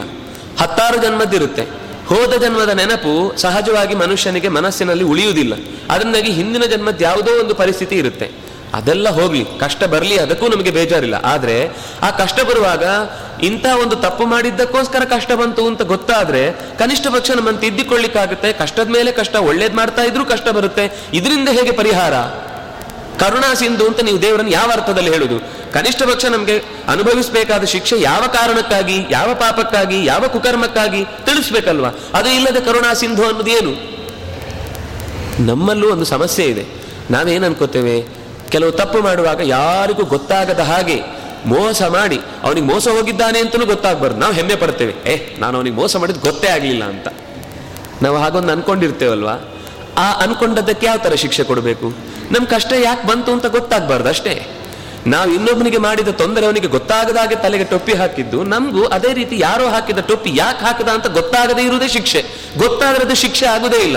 ಹಾಗಾಗಿ ನಮ್ಮ ಪ್ರತಿಕ್ರಿಯೆ ಯಾವ ರೀತಿ ಇರುತ್ತೋ ಅದರದ್ದೇ ಅನುಭವವನ್ನು ನಾವು ಪ್ರತಿಯಾಗಿ ಪಡಿತೇವೆ. ಹಾಗಾಗಿ ಲೋಕದಲ್ಲಿ ದೇವರು ಕೃಪಾ ಸಿಂಧು ಅನ್ನೋ ವಿಷಯದಲ್ಲಿ ಖಂಡಿತ ನಂಬಿದವನಿಗೆ ಇಂಬು ಇಲ್ಲ ಅಂತ ಅನ್ನೋ ಪರಿಸ್ಥಿತಿ ಇಲ್ಲ. ಅದರಿಂದಾಗಿ ನೀನು ನಿನ್ನನ್ನು ನಂಬಿದ್ದೇನೆ, ನೀನು ಕೃಪಾಶೀಲ. ಯಾಕೆಂದ್ರೆ ನಮಗೆ ಬೇಕಾದಷ್ಟು ಇತಿಹಾಸಗಳಿವೆ. ಇತಿಹಾಸದಲ್ಲಿ ಭಗವಂತ ರಾಕ್ಷಸರನ್ನ ಸಂಹಾರ ಮಾಡಿ ಆ ಮೂಲಕವಾಗಿ ರಾಕ್ಷಸತ್ವವನ್ನ ಪಶುತ್ವವನ್ನ ಕೊಂದು ಸತ್ ಸದ್ಧರ್ಮವನ್ನ ಸ್ಥಾಪನೆ ಮಾಡುವುದಕ್ಕೋಸ್ಕರನೇ ಅವತಾರ ಎತ್ತಿ ಬಂದಿದ್ದಾನೆ ಅಂತನ್ನುವ ಮಾತು ಮತ್ತೆ ಮತ್ತೆ ಕೇಳಿಸಿ ಬಂದಿದೆ. ಕೃಷ್ಣಾವತಾರ, ರಾಮಾವತಾರ ಪರಶುರಾಮ ಅವತಾರ ಹಾಗೆ ಬೇರೆ ಬೇರೆ ದೇವತೆಗಳ ಸಂದರ್ಭದಲ್ಲಿ ಭಗವಂತನಿಗೆ ಸಹಾಯಕರಾಗಿ ಬಂದವರೆಲ್ಲರೂ ಕೂಡ ದುಷ್ಟರ ದಮನಕ್ಕೋಸ್ಕರನೇ ಬಂದವರಾದ್ರಿಂದಾಗಿ ನೀನು ಅದನ್ನೇ ಮುಖ್ಯವಾಗಿ ನಡೆಸ್ತಿ ಅಂತ ಅನ್ನೋದಕ್ಕೆ ಸಾಕ್ಷಿಗಳು ಬೇಕಾದಷ್ಟು ಇದೆ. ಅದರಿಂದಾಗಿ ಹೇ ರಾಕ್ಷಸಾಂತಕನೇ, ನನ್ನನ್ನು ಸಲಹು, ನೀನು ರಾಜೀವದಳ ನೇತ್ರ ಅಂತ ಒಂದು ಅದರಲ್ಲಿ ಮತ್ತೆ ಒಂದು ಕಾರುಣ್ಯ ಹೇಗಿರುತ್ತೆ ಅನ್ನೋದಕ್ಕೋಸ್ಕರ ಈ ಪದ್ಯವನ್ನ, ಈ ಶಬ್ದವನ್ನ ಬಳಸಿದ್ರು. ದೇವರಿಗೆ ಎಲ್ಲ ಕಡೆಯಲ್ಲಿ ಇಲ್ಲಿ ಅಂತಲ್ಲ, ಯಾವುದೇ ಸಂದರ್ಭದಲ್ಲೂ ಅವರಿಗೆ ಹೊಗಳಿಕ್ಕೆ ಸಿಗುವುದೇ ಕಮಲಾಕ್ಷ, ಕಮಲದಂತೆ ಕಣ್ಣುಳ್ಳವ. ಏನೇ ಶಬ್ದಗಳು ಬೇರೆ ಇರ್ಬೋದತ್ತೆ ಅಂಬುಜಾಕ್ಷ ಅಂತ ಆಗ್ಬೋದು ಸರಸಿಜಾಕ್ಷ ಅಂತ ಆಗ್ಬೋದು ರಾಜೀವದಳ ನೇತ್ರ ಅಂತ ಆಗ್ಬೋದು ಏನೇ ಹೇಳಿದ್ರು ಕೂಡ ಮುಖ್ಯ ಪದ್ಮದಳ ನಯನ ಅಂತ ಹೇಳುತ್ತಾರೆ. ಯಾಕೆ ಹಾಗೆ ಹೇಳ್ತಾರೆ ಕೃಷ್ಣಾಮೃತ ಮಹರಣದಲ್ಲಿ ಒಂದು ಮಾತು ಹೇಳ್ತಾರೆ ಆಚಾರ್ಯರು. ಮನ್ಯಸೇ ಅಲ್ಲ ಕರಾವಲಂಬನಂ ದೇಹಿ, ಶ್ರೀ ಕೃಷ್ಣ ಕಮಲೇಕ್ಷಣ, ಭವ ಪಂಕಾರಣವೇ ಘೋರೆ, ಮಜ್ಜತೋ ಮಮ ಶಾಶ್ವತ ಅಂತ ಅಲ್ಲಿ ನೀನು ಕಮಲಾಕ್ಷ ಅನ್ನುವ ಸ್ತೋತ್ರ ಮಾಡ್ತಾರೆ. ಯಾಕೆ ಹಾಗೆ ಸ್ತೋತ್ರ ಮಾಡಿದ್ರು ಅಂತ ಅಲ್ಲಿ ಯೋಚನೆ ಮಾಡಿದ್ರೆ ಕಮಲ ಅನ್ನೋದು ಸಮು ಕೆಸರಿನಲ್ಲೇ ಬೆಳೆಯುತ್ತೆ. ಆದರೆ ಸ್ವಲ್ಪವೂ ಕೆಸರನ್ನು ಅಂಟಿಸಿಕೊಳ್ಳುವುದಿಲ್ಲ. ಇನ್ನೊಂದು ಉದಾಹರಣೆ ಅಕ್ಷ ಅಂದ್ರೆ ಕಣ್ಣು. ಕಣ್ಣು ನೀವು ಬೇರೆ ಎಲ್ಲ ಇಂದ್ರಿಯಗಳಿಗೆ ಏನಾದರೂ ಕೊಳೆ ಆದ್ರೆ ಸೋಪ್ ಹಾಕಿ ತೊಳೆದು ತೆಗಿಬೇಕು. ಕಣ್ಣಿಗೆ ಅವತ್ತಾದರೂ ಸೋಪ್ ಹಾಕಿ ತೊಳೆಯುವುದು ಅಂತಿದೆಯಾ? ತಾನಾಗಿ ಕಣ್ಣಲ್ಲಿ ನೀರು ಬಂದೇ ವರ್ತಮನೀ ಏವ ಗಚ್ಚತಿ. ತಾನಾಗಿ ಕ್ಲೀನ್ ಆಗುತ್ತೆ. ಅದಕ್ಕೆ ಸೋಪ್ ಹಾಕಿ ತೊಳೆಯುವುದು ಅಂತ ಕ್ರಮ ಇಲ್ಲ. ರೋಗ ಏನಾದ್ರೂ ಬಂದ್ರೆ ನಾವು ಚಿಕಿತ್ಸೆ ಕೊಡುವುದಿದೆ. ಆದರೆ ಕಸ ತನ್ನಿಂದ ತಾನೇ ಇಳಿದು ಹೋಗುತ್ತೆ. ರಾತ್ರಿ ಮಲಗಿ ಏಳುವಾಗ ಎಲ್ಲ ಪಿಚ್ಚಾಗಿ ಹೊರಗೆ ಬಿದ್ದು ಹೋಗುತ್ತೆ. ಹಾಗೆಯೇ ಕಣ್ಣು ಮತ್ತು ಕಮಲ ಎರಡನ್ನ ಮಿಕ್ಸ್ ಮಾಡಿ ಭಗವಂತನ ಕಣ್ಣು ಅಂತ ಹೇಳಿದ್ರು. ಯಾಕೆ ಅಂದ್ರೆ ಭಗವಂತ ಈ ಸಂಸಾರದಲ್ಲೇ ಇದ್ರು. ಇಲ್ಲಿಯ ಸಂಸಾರದ ಯಾವ ಕೆಸರನ್ನು ಅಂಟಿಸಿಕೊಳ್ಳದವ. ಈಗ ಕೆಸರಿನಲ್ಲಿ ಬಿದ್ದವ, ಇನ್ನೊಬ್ಬ ಕೆಸರಿನಲ್ಲಿ ಬಿದ್ದವನ ಹತ್ರ ನನ್ನನ್ನು ರಕ್ಷಣೆ ಮಾಡು ಅಂತ ಕೇಳಿದ್ರೆ ಏನ್ ಮಾಡ್ಬೋದು? ಇಬ್ರು ಒಟ್ಟಿಗೆ ಮುಳುಗ್ಬೇಕಷ್ಟೇ, ಕೈ ಕೈ ಹಿಡ್ಕೊಂಡು. ದಂಡೆಯಲ್ಲಿದ್ದವನು ಕೆಸರಲ್ಲಿದ್ದವನನ್ನು ಎಬ್ಬಿಸ್ಬೇಕಲ್ವಾ? ಹಾಗಾಗಿ ನೀನು ದಂಡೆಯಲ್ಲಿರುವವ. ಕೆಸರನ್ನು ಅಂಟಿಸಿಕೊಳ್ಳದೆ ಆರಾಮವಾಗಿ ರಕ್ಷಣೆ ಮಾಡಬಹುದಾದ ತಾಕತ್ತಿರು, ಶಕ್ತ ನೀನು ಅಂತ ಅದಕ್ಕೋಸ್ಕರ ಹೇಳಿದ್ದು. ಹಾಗಾಗಿ ನೀನು ಕೆಸರಿನ ಒಳಗೆ ಇದ್ದು ಕೆಸರನ್ನು ಅಂಟಿಸಿಕೊಳ್ಳದೆ ಎತ್ತಬಲ್ಲ ಶಕ್ತಿ ಇರುವವನು. ಮತ್ತೆ ನಿನ್ನ ಆ ಕಮಲ ಅನ್ನೋದು ಅರಳುವುದು ಅಂತಂದ್ರೆ ಕರುಣೆಯ ರಸ ಬೀರುವುದು ಆಯತಾಭ್ಯಾಂ, ವಿಶಾಲಾಭ್ಯಾಂ, ಶೀತಲಾಭ್ಯಾಂ, ಕೃಪಾನಿಧೆ. ಕರುಣಾ ರಸಪೂರ್ಣಾಭ್ಯಾಂ ಲೋಚನಾಭ್ಯಾಂ, ವಿಲೋಕಯ ಅನ್ನುವ ಪ್ರಾರ್ಥನೆ ಮಾಡ್ತೇವೆ ನಾವು ಬೆಳಿಗ್ಗೆ ದೇವರ ಹತ್ರ ಪೂಜೆಗೆ ಕೂಡುವಾಗ. ನಿನ್ನ ರಸವತ್ತಾದಂತಹ ಕರುಣೆಯ ರಸದಿಂದ ನಮ್ಮನ್ನ ತೊಯಿಸುವ ರೀತಿಯಲ್ಲಿ ನಮ್ಮನ್ನ ದೃಷ್ಟಿ ಹಾಯಿಸು. ದೊಡ್ಡವರ ಹತ್ರ ಹೇಳ್ತೇವಲ್ಲ, ನಿಮ್ಮ ದೃಷ್ಟಿ ಬಿದ್ರೆ ಸಾಕು. ಇನ್ನೇನು ಬಯಸುವುದಿಲ್ಲ ಅಂತ. ಅದರ ಅರ್ಥ ಏನು? ನೀವು ಅನುಗ್ರಹಿಸಿ ಒಳ್ಳೆಯದಾಗ್ಲಿ ಅಂತ ಭಾವಿಸಿದ್ರೆ ನಾವು ಉದ್ಧಾರ ಆಗ್ಬಿಡ್ತೇವೆ ಅಂತ. ಹಾಗಾಗಿ ದೊಡ್ಡವರ ಪ್ರೀತಿಯ ನೋಟ ಅದು ನಮ್ಮ ಬದುಕಿಗೆ ಯಾವಾಗಲೂ ಮಂಗಳಕರ. ಹಾಗಾಗಿ ನೀನು ಆ ಪ್ರೀತಿಯ ನೋಟವನ್ನ ಬೀರಬೇಕು ನನ್ನ ಮೇಲೆ. ಬೀರಿದ್ದಿ ನೀನು? ಅದಕ್ಕೆ ಒಂದು ದೃಷ್ಟಾಂತ ನಾನು ನೆನಪಿಸಿಕೊಳ್ತೇನೆ. ಒಬ್ಬ ಮತ್ತ ಗಜ, ಗಜೇಂದ್ರ, ಎಲ್ಲ ತನ್ನ ಉಳಿದ ಪಡೆಯ ಜೊತೆಗೆ ನೀರಿಗೆ ಇಳಿದ. ಎಲ್ಲರನ್ನೂ ಇಳಿಸಿ ಆಟ ಆಯಿತು ಅಂತ ಆದ್ಮೇಲೆ ಮೇಲೆ ಹೋಗಿ ಇಂದ. ದೊಡ್ಡವರದ್ದು ಸ್ವಲ್ಪ ಗತ್ತು ಸಾಮಾನ್ಯ ಹಾಗೆ ಇರುತ್ತೆ. ನಾವು ಕೊನೆಗೆ ಬರುದು ಅಂತ. ಸ್ವಲ್ಪ ಹೊತ್ತು ಅವನು ಇನ್ನೂ ಇದ್ದು ಆಟ ಆಡ್ತಾ ಇದ್ದ. ಯಜ- ತನ್ನ ಪರಿವಾರದವರನ್ನು ಮೇಲೆ ಕಳುಹಿಸಿದ. ಇನ್ನೇನು ಅಲ್ಲಿದ್ದ ಎಲ್ಲಾ ಕಮಲದ ದಳಗಳನ್ನೆಲ್ಲ ಪುಡಿಗಟ್ಟಿ, ಹೂ ಒಂದೂ ಇಲ್ಲ ಅಂತ ಮಾಡಿ. ಆನೆಯ ಸಹಜ ಸ್ವಭಾವ ಕೆಸರು ಮಾಡುವುದು ಅದಕ್ಕೆ ಇಷ್ಟ. ಸರಿ, ಎಲ್ಲ ನೀರನ್ನು ಕದಡಿಸಿ ಮೇಲಕ್ಕೆ ಇನ್ನೇನು ಎರಡು ಹೆಜ್ಜೆ ಇಟ್ಟಿದೆ. ಮೂರನೇ ಹೆಜ್ಜೆ ನೆಲದ ಮೇಲೆ ಇಡಬೇಕು ಅನ್ನೋಷ್ಟರಲ್ಲಿ ಕಾಲ ಹಿಂದಿನಿಂದ ಗ್ರಾಹ ಗಟ್ಟಿಯಾಗಿ ಹಿಡ್ಕೊಂಡು ಬಿಡ್ತು ಹಿಡ್ಕೊಂಡು ಬಿಟ್ಟ ಸಂದರ್ಭದಲ್ಲಿ ಏನು ಮಾಡಬೇಕು ಗೊತ್ತಾಗ್ಲಿಲ್ಲ. ಅದು ಅಲ್ಲಿ ಕಥೆ ಬಹಳ ಚೆನ್ನಾಗಿದೆ. ತ್ರಿಕೂಟ ಪರ್ವತ ಅಂತ ಮೂರು ಪರ್ವತಗಳು ಸೇರಿದ ಜಾಗದ ಮಧ್ಯದಲ್ಲಿ ಒಂದು ಸರೋವರ. ಆ ಸರೋವರದಲ್ಲಿ ಎಲ್ಲ ಬೇರೆ ಬೇರೆ ಪಕ್ಷಿ ಪ್ರಾಣಿಗಳೆಲ್ಲ ಜೊತೆಗಿದ್ದಾಗಲೂ ಅವುಗಳ, ಆ, ಆಸರೆಯಾದಂತಹ ನೀರನ್ನು ಕದಡಿಸಿ ಯಾವಾಗ ಅದು ಮೇಲಕ್ಕೆ ಎಲ್ಲ ನನ್ನ ಇಷ್ಟ ಬಂದಂತೆ ನಡೀಬೇಕು ಅಂತ ಮಾಡಿತೋ ಆಗ ಎಳೆಯಿತು. ಕೆಳಗಿನಿಂದ ಮೊಸಳೆ. ಎಳೆದಾಗ ಏನು ಮಾಡಿದ್ರೂ ಮೇಲೆ ಹತ್ತಲಿಕ್ಕಾಗಲಿಲ್ಲ ಯಾವಾಗಲೂ ಸ್ವಕ್ಷೇತ್ರ ಪ್ರಬಲ ಅಂತಲ್ವಾ? ನಮ್ಮ ಊರಲ್ಲಿ ನಮ್ಮ ಅಡ್ಡಕ್ಕೆ ಬಂದು ನೋಡು, ಆಗ ಮಾತಾಡಿಸ್ತೇನೆ ಅಂತ. ಸಾಮಾನ್ಯ ಮಾತಾಡುವ ಕ್ರಮದಲ್ಲಿ. ನಮ್ಮ ಕ್ಷೇತ್ರದಲ್ಲಿ ನಮ್ಮನ್ನು ಯಾರು ಬೇಕಾದರೂ ಮಾತಾಡಿದ್ರೆ ನಾವು ಅವರನ್ನು ಎದುರಿಸ್ತೇವೆ. ನಮ್ಮ ಕ್ಷೇತ್ರ ಬಿಟ್ಟು ಇನ್ನೊಂದು ವಿಷಯದಲ್ಲಿ ನಮ್ಮನ್ನು ಯಾರಾದರೂ ಟ್ಯಾಕಲ್ ಮಾಡ್ಲಿಕ್ಕೆ ಬಂದ್ರೆ ನಾವು ಇಲ್ಲಪ್ಪ, ನನಗೆ ಆ ಕ್ಷೇತ್ರದ ಬಗ್ಗೆ ಏನು ಪರಿಚಯ ಇಲ್ಲ, ನೀವೇನಾದ್ರೂ ಮಾತಾಡ್ಕೊಳ್ಳಿ. ಬಿಟ್ಟುಬಿಡ್ತೇವೆ ನೀರಿನ ಒಳಗೆ ಮೊಸಳೆಗೆ ಬಲ, ನೆಲದ ಮೇಲೆ ಆನೆಗೆ ಬಲ, ಆದರೆ ಅರ್ಧ ನೀರಲ್ಲಿ ಬಿದ್ದಾಗಿದೆ. ಯಾವಾಗ ಅದು ತನ್ನ ದರ್ಪ ತೋರಿಸಿತೋ, ಆವಾಗಲೇ ಅದು ಬಿದ್ದಾಗಿತ್ತು. ಅದಕ್ಕೊಂದು ಸಂಕೇತವಾಗಿ ಮೊಸಳೆ ಹಿಡಿದು ಎಳೆಯಿತು. ಎಳೆದಾಗ ತಪ್ಪಿಸಿಕೊಳ್ಳಿಕ್ಕಾಗಲಿಲ್ಲ. ಸಾವಿರಾರು ವರ್ಷಗಳ ಕಾಲ ಹೇಗೆ ಎಳೆದಾಡಿತು ಅಂತ ಹೇಳ್ತಾರೆ. ಅದರ ಅರ್ಥ, ಆ ಎಳೆದಾಟ ಅಂತ ಅನ್ನೋದು ಬಹಳ ಸುಲಭದಲ್ಲಿ ತಪ್ಪಿಸಿಕೊಳ್ಳಿಕ್ಕಾಗುವುದಿಲ್ಲ ಅಂತ ಅರ್ಥ. ನಮ್ಮ ಮನಸ್ಸಿನ ಸರೋವರದಲ್ಲಿ ತುಂಬಾ ಒಳ್ಳೆಯ ಅಂಶಗಳು ಇರ್ತವೆ. ಮಗುವಾಗಿದ್ದಾಗ ಎಲ್ಲ ಸ್ವಚ್ಛ ಪ್ರಪಂಚದಲ್ಲಿ ಪ್ರತಿಯೊಂದನ್ನು ಪ್ರೀತಿಸ್ತಾ ಇರುತ್ತೆ. ಆಮೇಲೆ ನಿಧಾನಕ್ಕೆ ನಮ್ಮ ಯೋಚನೆಗಳಲ್ಲಿ ಸ್ವಾರ್ಥ ಅಂತ ಆನೆ ಸೇರ್ಕೊಂಡು ಮೇಲೆ ಅಲ್ಲಿ ಎಲ್ಲಾ ಹೂಗಳನ್ನು ಕಿತ್ತು ಹಾಕಿ, ನನ್ನದೇ ಇದು ನಡಿಬೇಕಾದ ಜಾಗ ಅಂತ ಯೋಚಿಸಿ ಕದಡಿ ಬಿಡುತ್ತೆ. ಅಲ್ಲಿಂದ ಹೊರಗೆ ಬರಬೇಕು ಅಂತಂದಾಗ ಅಟ್ಯಾಚ್ಮೆಂಟ್ ಹಿಡ್ಕೊಂಡು ಬಿಡುತ್ತೆ. ತಪ್ಪಿಸಿಕೊಳ್ಳಿಕ್ಕಾಗುದಿಲ್ಲ ಆದ ಅಭ್ಯಾಸ ತಪ್ಪಿಸಿಕೊಳ್ಳಿ ಕಷ್ಟ ಆಗುತ್ತೆ. ಹಾಗೆ ತಪ್ಪಿಸಿಕೊಂಡಾಗ ಭಗವಂತ ಒಬ್ಬನೇ ರಕ್ಷಿಸುವವನು. ಅದು ತನ್ನ ಬಂಧುಗಳನ್ನೆಲ್ಲ ಕೂಗಿ ಕರೆಯುವ ಹಾಗೆ ಕಣ್ಣೀರಿಟ್ಟು ನೋಡುತ್ತೆ. ಎಲ್ಲರೂ ನಾವು ಸಿಕ್ಕಿ ಬಿದ್ರೆ ಅಂತ ಯೋಚಿಸಿ ದೂರ ಆಗ್ತಾರೆ. ಎಷ್ಟು ಬಾಂಧವರಾದ್ರೂ ಪ್ರಾಣದ ಕಳ್ಕೊಳ್ಳೋ ಹೊತ್ತಿಗೆ ಏನು ಮಾಡ್ಬೋದು? ಏನು ಮಾಡಿ ನೋಡ್ತಾ ಕಣ್ಕಂಡು ಬಿಡ್ತಾ ಕೂಡ್ಬೇಕಷ್ಟೆ. ಹಾಗೆ ಬಂಧುಗಳೆಲ್ಲ ಯಾವ ರೀತಿಯಿಂದಲೂ ಸಹಾಯ ಮಾಡ್ಲಿಕ್ಕೆ ಆಗದೇ ಇದ್ದಾಗ ಭಗವಂತನನ್ನ ಪ್ರಾರ್ಥಿಸಿತು. ಸೋಂತ ಸರಸ್ಯುರುಬಲೇನ ಗೃಹೀತ ಆರ್ತಃ ದೃಷ್ಟ್ವಾ ಗರುತ್ಮತಿ ಹರಿಂ ಖ ಉಪಾತ್ತ ಚಕ್ರಂ ಉತ್ಕ್ಷಿಪ್ಯ ಸಾಂಬುಜಕರಂ ಗಿರಿಮಾಹ ಕೃಚ್ಛ್ರಾತ್. ನಾರಾಯಣ ಅಖಿಲ ಗುರು ಭಗವನ್ ನಮಸ್ತೆ. ಯಾವಾಗ ತನಗೆ ಇನ್ನು ಬಲದಿಂದ ಮೇಲೆ ಏರ್ಲಿಕ್ಕಾಗುದಿಲ್ಲ ಕೊನೆಗೆ ನಾವು ಹಾಗೆ ಅಲ್ವಾ? ನನ್ನ ತಾಕತ್ತಿರುವ ತನಕ ಪ್ರಯತ್ನ ಮಾಡುದು. ಆಮೇಲೆ ಶರಣಾಗತಿ, ಯಾರಿಗಾದ್ರೂ ಏನಾದರೂ ಮಾಡಿ ನನ್ನನ್ನು ಉಳಿಸಿ ಅಂತ ಕೇಳುವುದು ಹಾಗೆ ಕೊನೆಗೆ ರಕ್ಷಕ ಅಂದ್ರೆ ಭಗವಂತ ಒಬ್ಬನೇ ಅಂತ ಯೋಚಿಸಿ ಅದು ಪ್ರಾರ್ಥನೆ ಮಾಡಿತು. ಪ್ರಾರ್ಥನೆ ಮಾಡುವಾಗ ಏನಾದರೂ ಕೊಡ್ಬೇಕಲ್ವಾ? ಏನು ಕೊಡ್ಲಿಕ್ಕಿಲ್ಲ ಪಕ್ಕದಲ್ಲಿ. ಕೊನೆಗೆ ಅಲ್ಲೇ ತಾವೇ ಕಿತ್ತು ಬಿಸಾಕಿ ಗಲೀಜು ಮಾಡಿ ಎಲ್ಲ ಎತ್ತು ಆ ಕಡೆ ಈ ಕಡೆ ತುಂಡರಿಸಿ ಬಿಸಾಕಿದ್ರಲ್ಲಿ ಒಂದು ಹೂ ಸಿಕ್ತು. ಆ ಹೂವನ್ನ ತೆಗೆದು ಆಕಾಶಕ್ಕೆ ಎತ್ತಿ ಭಗವಂತನನ್ನ ಆರ್ತನಾದದಿಂದ ಕರೆಯಿತು. ನೀನಲ್ಲದೆ ಇದ್ರೆ ಇನ್ಯಾರೂ ಕೂಡ ಅನ್ಯಥಾ ಶರಣಂ ನಾಸ್ತಿ, ತ್ವಮೇವ ಶರಣಂ ಮಮ. ಅಂದ್ರೆ ಭಗವಂತನಿಗೆ ಒಬ್ಬ ಮನುಷ್ಯ ಅಥವಾ ಮನುಷ್ಯರಲ್ಲಿ ಅವನ ಕುಲ, ಗೋತ್ರ, ಅವನ ಓದಿದ ವಿದ್ಯೆ ಇದ್ಯಾವುದು ಲೆಕ್ಕ ಅಲ್ಲ. ಪ್ರಾಣಿಯಾಗಿಯೂ ಭಕ್ತಿಯಿಂದ ಕರೆಯಿತು ಅಂದ್ರೆ ಅಲ್ಲಿಗೂ ಓಡಿ ಬರ್ತಾನೆ. ಅವನಿಗೆ ಇಂಥ ವ್ಯಕ್ತಿಗಳೇ ಪ್ರಾರ್ಥನೆ ಮಾಡಿದರೆ ದೇವರಿಗೆ ಬೈಫರ್ಕೇಶನ್ ಮೀಸಲಾತಿ ಇಲ್ಲ ದೇವರಿಗೆ. ದೇವರಿಗೆ ಮೀಸಲಾತಿ ಅಂದ್ರೆ ಭಕ್ತಿ ಮಾತ್ರ. ಭಕ್ತಿ ಇದೆಯಾ? ನಿನ್ನ ಹತ್ರ ನಾನು ಬರ್ತೇನೆ ಅಂತ. ಹಾಗೆ ಭಕ್ತಿಯಿಂದ ಇನ್ನಾರು ನನಗೆ ರಕ್ಷಕ ಇಲ್ಲ ಅಂತ ಕೂಗಿ ಕರೆದಾಗ ಭಗವಂತ ಓಡಿ ಬಂದ. ಓಡಿ ಬಂದವನೇ ತನ್ನ ಕೈಯಲ್ಲಿ ಹಿಡಿದುಕೊಂಡಂತಹ ಕಮಲವನ್ನ ಪ್ರೀತಿಯಿಂದ ಸ್ವೀಕರಿಸಿ ಆ ಕ್ಷಣದಲ್ಲೇ ಕತ್ತರಿಸಿ ಅದರ ಕೊರಳನ್ನ ಮೊಸಳೆಯ ಕೊರಳನ್ನ ಕತ್ತರಿಸಿ ಅದರ ಸಮಸ್ಯೆಯನ್ನು ಪರಿಹಾರ ಮಾಡಿ ಅಲ್ಲಿಂದ ಮೇಲಕ್ಕೆ ತರಿಸಿದ. ಹೀಗೆ ನೀನು ಅಂತಹ ಪ್ರಾಣಿಯ ಪ್ರಾರ್ಥನೆಯನ್ನೇ ಬಾಯಿಯೇ ಇಲ್ಲ, ಆದರೆ ಭಾವನೆ ಇತ್ತು. ಭಾವನೆಯಿಂದ ಭಗವಂತನನ್ನು ಪ್ರಾರ್ಥಿಸಿತು. ಅಂತಹ ಪ್ರಾಣಿಯ ಏನೂ ಅರ್ಥವಿಲ್ಲದ ಮಾತುಗಳಿಗೆ ನೀನು ಕರೆಗೊಟ್ಟು ಓಗೊಟ್ಟು ಕರೆಗೆ ಓಗೊಟ್ಟು ಬಂದವನು ನನ್ನ ಪ್ರಾರ್ಥನೆ. ಸಶಬ್ದವಾಗಿ ಅನೇಕ ಐವತ್ತೊಂದು ತರದ ಅಕ್ಷರಗಳನ್ನ ಮಿಕ್ಸ್ ಮಾಡಿ ಹೇಗೇಗೋ ಪ್ರಾರ್ಥನೆ ಮಾಡಬಹುದು ನೂರಾರು ತರದ ಸ್ತೋತ್ರಗಳನ್ನ ಹೇಳಬಹುದು. ಹಾಗೆ ಹೇಳುವ ಸ್ತೋತ್ರವನ್ನು ನಾನು ಮಾಡಿದಾಗ ನನ್ನ ಕಡೆಗೆ ನೀನು ಓಗೊಡಬಾರ್ದಾ ಹಿಂದೆ ಮಾಡಿದ್ದನ್ನು ನನ್ನ ಪಕ್, ನನ್ನ ಪಾಲಿಗೂ ನೀನು ಮಾಡಿಕೊಟ್ರೆ ನಿನ್ನ ಭಕ್ತವತ್ಸಲ ಅನ್ನೋ ಬಿರುದು ಮತ್ತು ಉಳಿಯತ್ತೆ. ಇಲ್ಲಾಂದ್ರೆ ಭಕ್ತವತ್ಸಲ ಅನ್ನೋ ಹೆಸರು ಹೋದೀತು, ಎಚ್ಚರಿಕೆ ಅಂತ ದೇವರಿಗೆ ಹೇಳ್ತಾ, ಹಾಗಾದ್ರೆ ನನಗೆ ಏನ್ ಬೇಕು? ಅದನ್ನು ಕೇಳಬೇಕು. ನಿನ್ನ ನೀನು ರಕ್ಷಣೆ ಮಾಡ್ತಿ ಅಂತ ಅನ್ನೋದು ಸತ್ಯ. ಈಗ ನೀನು ಬಂದಾಗ ಒಂದೇ ಸರ್ತಿಗೆ ನನ್ನನ್ನು ಕರ್ಕೊಂಡು ಹೋಗ್ಲಿಕ್ಕೆ ಆಗುದಿಲ್ಲ. ಯಾಕೆಂದ್ರೆ ಎಲ್ಲವನ್ನು ಈಸಬೇಕು, ಇದ್ದು ಜಯಿಸಬೇಕು. ಅದರಿಂದಾಗಿ ನನಗೆ ಈಗ ಬೇಕಾದ್ದೇನು ಅಂದ್ರೆ ಸಜ್ಜನರ ಜೊತೆಗೆ ಸಹವಾಸ ಬರುವಂತೆ.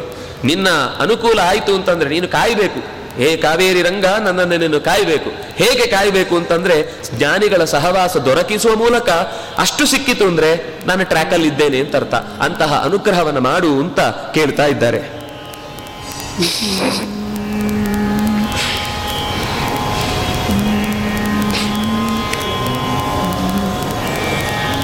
ಕಾಯೋ ಕಾಯೋ ಕಾವೇರಿ ನಿಲಯನೆ ಕಾಯವಾಮನ ಪೂರ್ವ ಕದಿತವ ತೋಯ ಜಾಂಬಿಯ ನಂಬಿದೆನು ಭವಮಾಯ ಗೆಲ್ಲುವ ಉಪಾಯ ತೋರಿ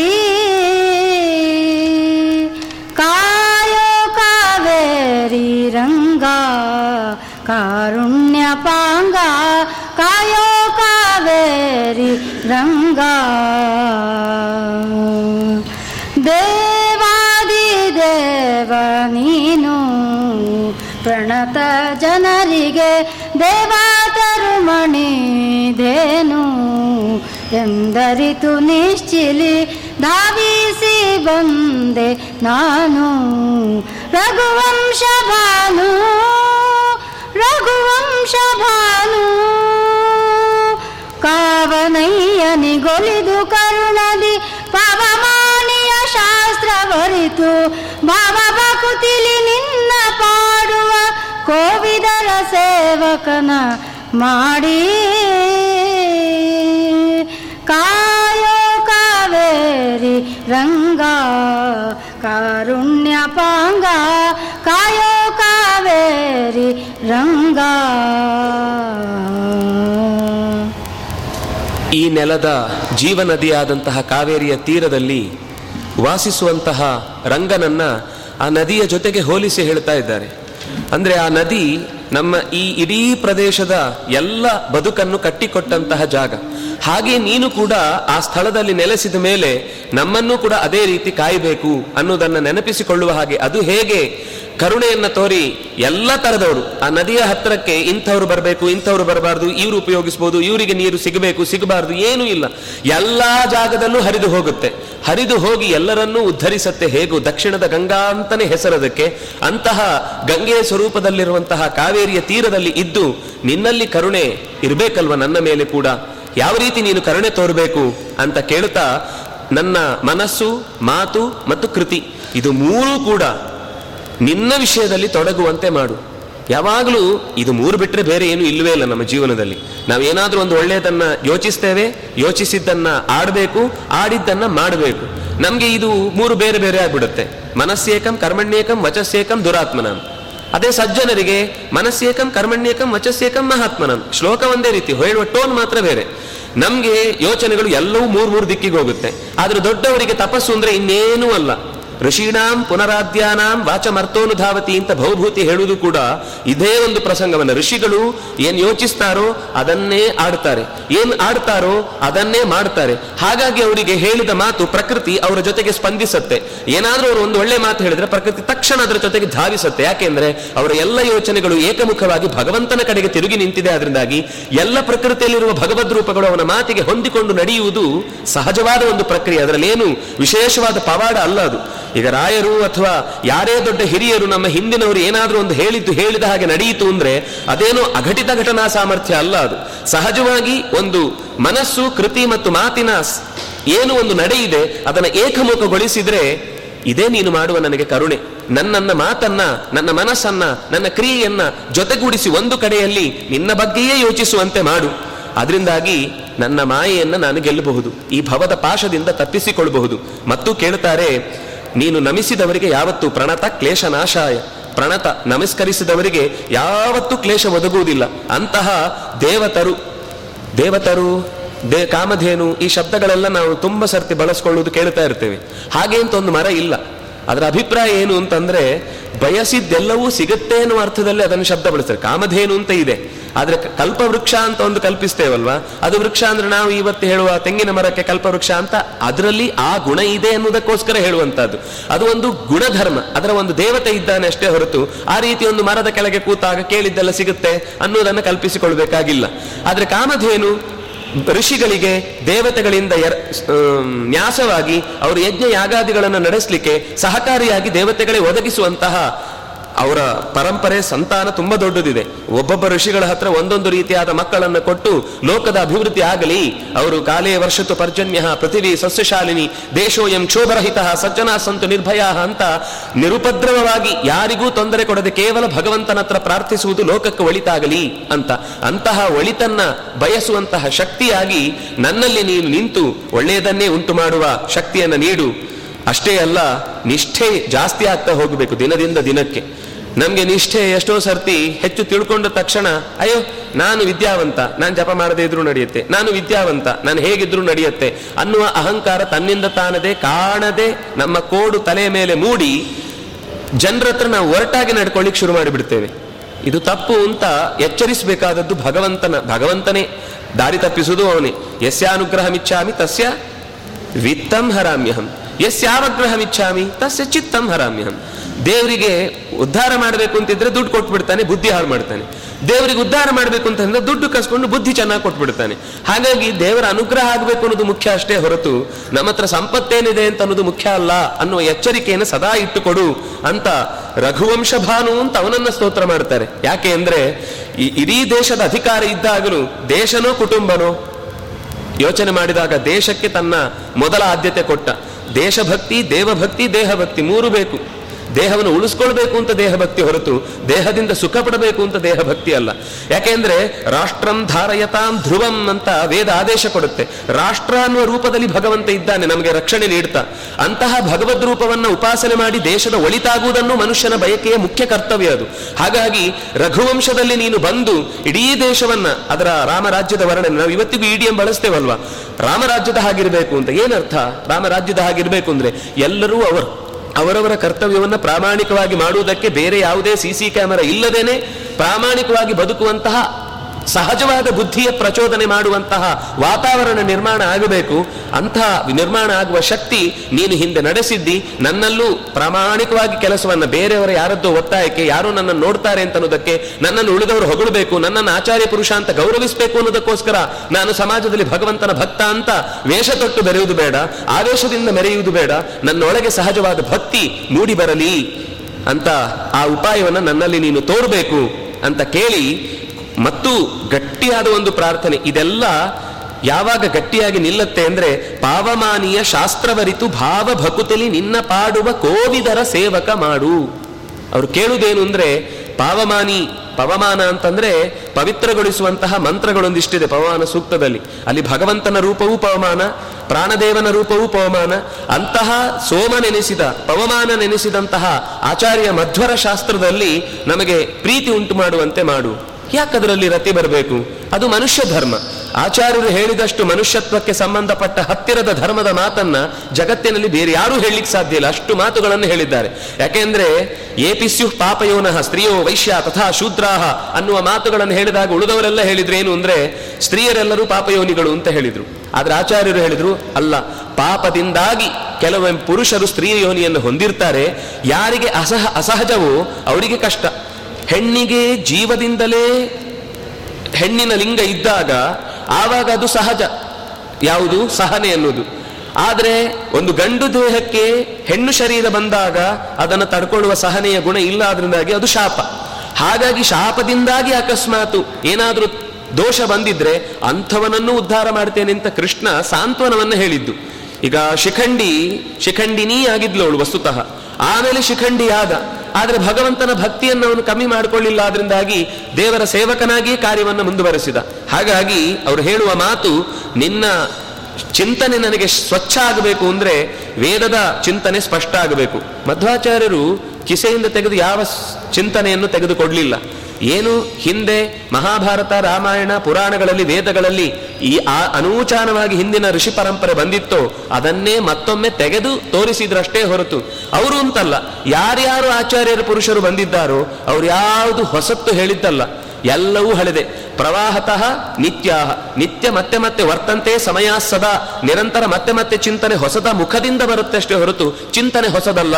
ಅದರಿಂದಾಗಿ ಎಲ್ಲ ವರ್ಗದವರಿಗೂ ಮೋಕ್ಷ ಇದೆ ಅಂತ ಹೇಳಿದವರು ಆಚಾರ್ಯರು ಒಬ್ಬರೇ. ಆದರೆ ಕಿರೀಟ ತೊಡಿಸಿದ್ದು ಅವರಿಗೇನೆ.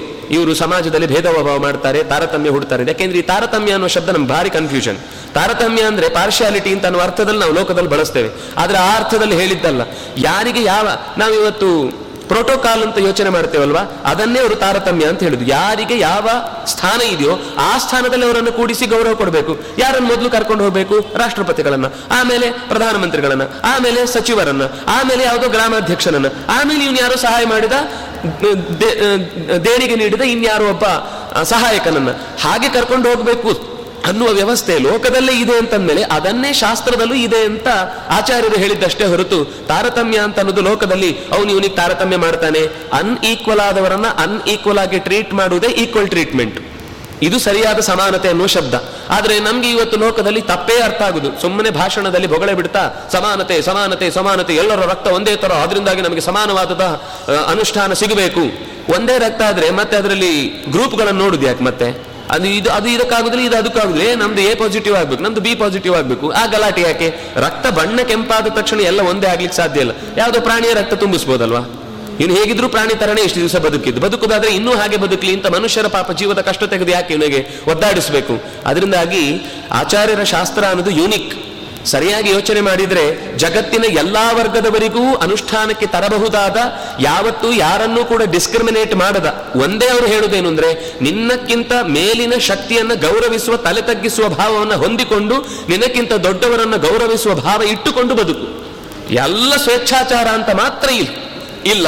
ನಿನಗೊಂದು ಕಟ್ಟುಪಾಡಿರುತ್ತೆ ನಿನ್ನ ಸ್ವಭಾವ ಇರುತ್ತೆ, ಅದು ರಕ್ಷಣೆ ಇರಬಹುದು, ಅಥವಾ ಜ್ಞಾನ ಇರಬಹುದು, ಅಥವಾ ವ್ಯಾಪಾರ ಇರಬಹುದು, ಅಥವಾ ಸೇವೆ ಇರಬಹುದು. ಈ ನಾಲ್ಕು ವರ್ಗಗಳು ಲೋಕದಲ್ಲಿ ಎಲ್ಲ ಕಡೆಯಲ್ಲೂ ಇದೆ. ನಿನ್ನ ನಿನ್ನ ವರ್ಗಕ್ಕೆ ಅನುಗುಣವಾಗಿ ನೀನು ಬದುಕುವುದು ನಿನ್ನ ಸ್ವಕರ್ಮಣ ತಮಭ್ಯರ್ಚ ಸಿದ್ಧಿಂವಿಂದತಿ ಮಾನವ ಅನ್ನುವುದನ್ನೇ ಒತ್ತು ಹಿಡಿದು ಸ್ವವಿಹಿತ ವೃತ್ಯ ಭಕ್ತ್ಯ ಭಗವದ್ ಆರಾಧನವೇವ ಪರಮೋ ಧರ್ಮ.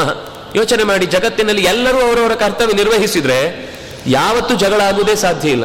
ನಮಗೇನೋ ಕೆಲಸದಲ್ಲಿ ಉಳಿಸಿ ಇನ್ಯಾರದ್ದೋ ಕೆಲಸವನ್ನ ತಪ್ಪಿಸಿ ನಮ್ಮ ಕೆಲಸ ಆಗಬೇಕು ಮೊದಲು ಅಂತ ಟೇಬಲ್ ಕೆಳಗಿದ್ದು ಇನ್ಫ್ಲೂಯೆನ್ಸು ಇನ್ನೇನು ಮಾಡ್ಲಿಕ್ಕೆ ಹೋದ್ಮೇಲೆನೆ ಅರಾಜಕತೆ ಬೆಳೆಯುವುದು ಜಾಸ್ತಿ. ಅವರವರ ಕರ್ತವ್ಯ ಪ್ರಾಮಾಣಿಕವಾಗಿ ಎಲ್ಲರೂ ನನಗೆ ಬರುವ ಸಂಬಳಕ್ಕೆ ನಾನು ಸರಿಯಾಗಿ ಕೆಲಸ ಮಾಡ್ತೇನೆ, ಅದೇ ದೇವರ ಪೂಜೆ ಅಂತ ಯೋಚನೆ ಮಾಡಿದ್ರೆ ಅಲ್ಲಿ ಭಗವತ್ ಪೂಜೆ ಆರಾಧನೆ ಅಂತಂದ್ರು. ಇದನ್ನೇ ನೀನು ಮೆಚ್ಚುವಂತಹ ದೇವರಿಗೆ ಅದು ಅರ್ಪಿಸಿ ಬಿಡು.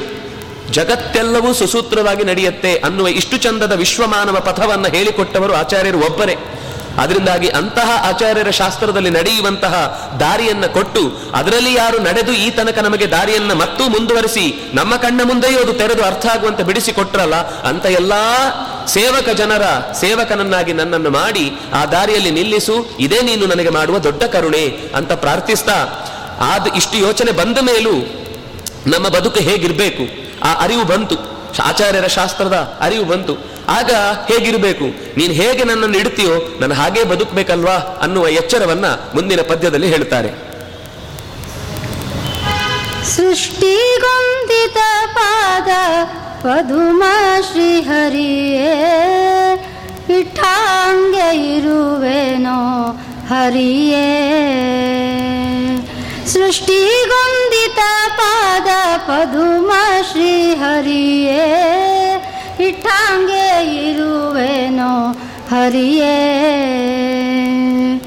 ಚಂದ್ರಶಾಲೆ ಚಂದ್ರ ಕಿರಣದಿಂದೊಪ್ಪುವ ಚಂದದ ಮಂಚದೊಳ್ ಮಲಗಿಸುವಿ.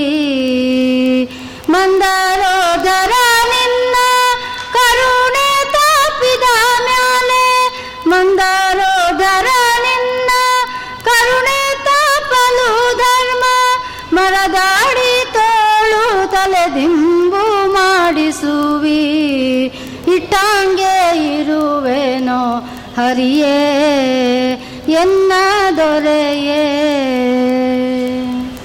ನೀನು ಹೇಗೆ ನನ್ನನ್ನು ನಡೆಸ್ಕೊಂಡು ಹೋಗ್ತೀಯೋ, ನಾನು ಹಾಗೆ ನಡ್ಕೊಂಡು ಹೋಗ್ಬೇಕಾದ ಅನಿವಾರ್ಯ. ಎಚ್ಚರ ಬಂದ ಮೇಲೆ ಈ ಯೋಚನೆ ಸ್ವಲ್ಪ ದೃಢ ಆಗ್ತಾ ಹೋಗುತ್ತೆ. ಅದನ್ನ ಮನಸ್ಸಿಗೆ ನಾವು ಹೇಳ್ಕೊಳ್ಳೋದು ನೀನು ಹೇಗೆ ಇಡ್ತೀಯೋ, ನಾನು ಹಾಗೆ ಇರ್ತೇನೆ. ಯಾಕೆಂದ್ರೆ ಸೃಷ್ಟಿಯಲ್ಲಿ ಯಾರ್ಯಾರು ಈ ಸೃಷ್ಟಿಯನ್ನು ಅರ್ಥ ಮಾಡ್ಕೊಂಡಿದ್ದಾರೋ, ಅವರೆಲ್ಲರೂ ನಿನ್ನ ಈ ಸೃಷ್ಟಿಯ ವೈಚಿತ್ರ್ಯವನ್ನ ಖುಷಿಯಿಂದ ಸ್ವಾಗತಿಸಿದ್ದಾರೆ. ಅವ್ರು ಯಾರು ವಿರೋಧಿಸಲಿಲ್ಲ. ಬುದ್ಧಿಜೀವಿಗಳು ಪ್ರಶ್ನೆ ಮಾಡೋದಂತೆ, ಎಲ್ಲವೂ ಯಾಕೆ ಇಷ್ಟು ವೆರೈಟಿ ಮಾಡ್ತಾ ಇದ್ದಾನೆ ಜಗತ್ತಿನಲ್ಲಿ. ಎಲ್ಲರಿಗೂ ಒಂದೇ ತರದ ಮನೆ, ಎಲ್ಲರಿಗೂ ಒಂದೇ ತರದ ಕಾರು, ಎಲ್ಲರಿಗೂ ಒಂದೇ ತರದ ಹೆಂಡತಿ, ಎಲ್ಲರಿಗೂ ಒಂದೇ ತರದ ಮಕ್ಕಳು ಎಲ್ಲರಿಗೂ ಒಂದೇ ತರದ ಶಾಲೆ, ಎಲ್ಲರಿಗೂ ಒಂದೇ ತರದ ಕೆಲಸ.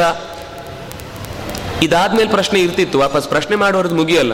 ವೈ ದಿಸ್ ಮೊನಟನಸ್ ಯಾಕೆ ಎಲ್ಲ ಒಂದೇ ತರ ಇದೆ? ಬೇರೆ ಬೇರೆ ಮಾಡ್ಬೋದಿತ್ತಲ್ಲ? ದೇವರಿಗೆ ಒಂದು ಸೃಷ್ಟಿ ಮಾಡ್ಲಿಕ್ಕೂ ಬರಲ್ವಾ? ಅಂತ ಇದಕ್ಕೂ ಆಕ್ಷೇಪ ಮಾಡ್ತಿದ್ರು. ಹಾಗಾಗಿ ಆಕ್ಷೇಪ ಅಂತ ಮಾಡುವವರ ಹತ್ರ ಉತ್ತರವನ್ನು ಸಮಾಧಾನ ಮಾಡ್ಲಿಕ್ಕೆ ಸಾಧ್ಯವೇ ಇಲ್ಲ.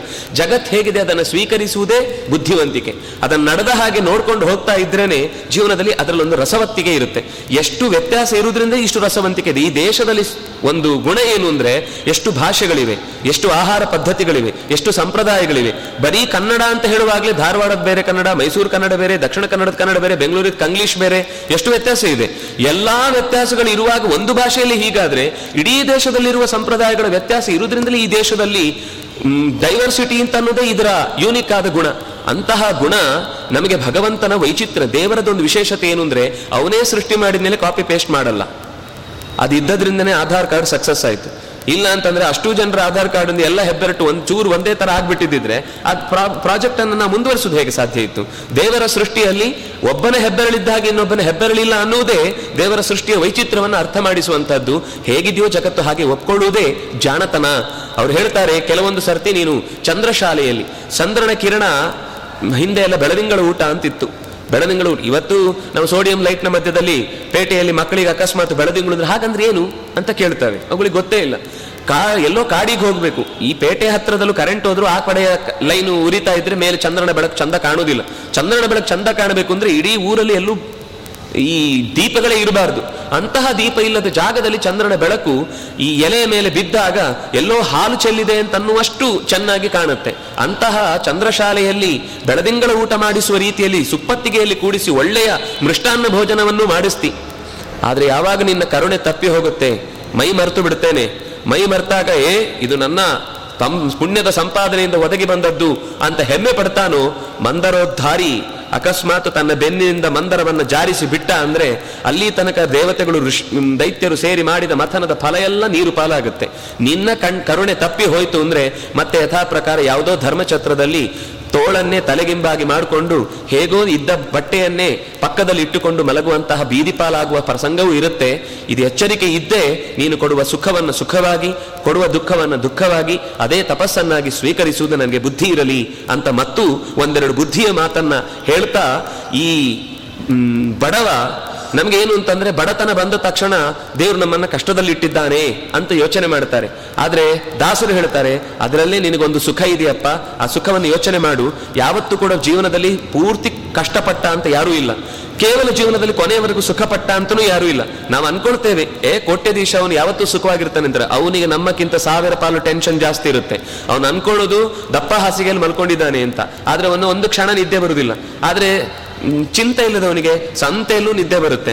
ನಾವು ಅನ್ಕೊಳ್ಳೋದು ಅವನು ಕಷ್ಟಪಡ್ತಾ ಇದ್ದಾನೆ ಅವನಿಗೆ ಆ ಮುಖದಲ್ಲಿ ಎಂಥ ಸ್ವಚ್ಛ ನಗು, ಎಂಥ ಸ್ವಚ್ಛವಾದ ಊಟ ತಿಂದದರ ಖುಷಿ, ಅದನ್ನ ರಾತ್ರಿ ಹಂಚಿ ತಿನ್ನುವಾಗ ಏನು ಸಂತೋಷ, ಅದನ್ನ ಈ ಮೇಲ್ಮಟ್ಟದಲ್ಲಿ ಕೂತವನಿಗೆ ಇನ್ನೊಬ್ಬನಿಗೆ ಹಂಚಿ ತಿನ್ನುವ ಬುದ್ಧಿ ಇರುವುದಿಲ್ಲ. ಅವನೇ ತಿನ್ನುವುದು ಬೆರಳು ತಾಗಬಾರದು ಅಂತ ಹೇಳಿ ಯಾವುದೋ ಸ್ಪೂನ್ ಅಲ್ಲಿ ಕಲಸಿ ಅರ್ಧಮರ್ಧ ತಿನ್ನುವ ಅಭ್ಯಾಸದಲ್ಲಿರ್ತಾನೆ. ಹೆಚ್ಚು ತಿಂದ್ರೆ ಕ್ಯಾಲೋರಿ ಜಾಸ್ತಿ ಆಗಿ ತೂಕ ಜಾಸ್ತಿ ಆಗುತ್ತೆ, ಕಮ್ಮಿ ತಿಂದ್ರೆ ಇನ್ನೇನು ಕಮ್ಮಿಯಾಗಿ ದೇಹ ವೀಕ್ನೆಸ್ ಬಂದ್ಬಿಡುತ್ತೆ ಅಂತ ಈ ಭಯದಲ್ಲೇ ಬದುಕ್ತಾ ಇರ್ತಾರೆ ಅನ್ನುವ ಎಚ್ಚರವೊಂದನ್ನ ಮುಂದಿನ ಒಂದು ಪದ್ಯದಲ್ಲಿ ಹೇಳ್ತಾ ಇದ್ದಾರೆ.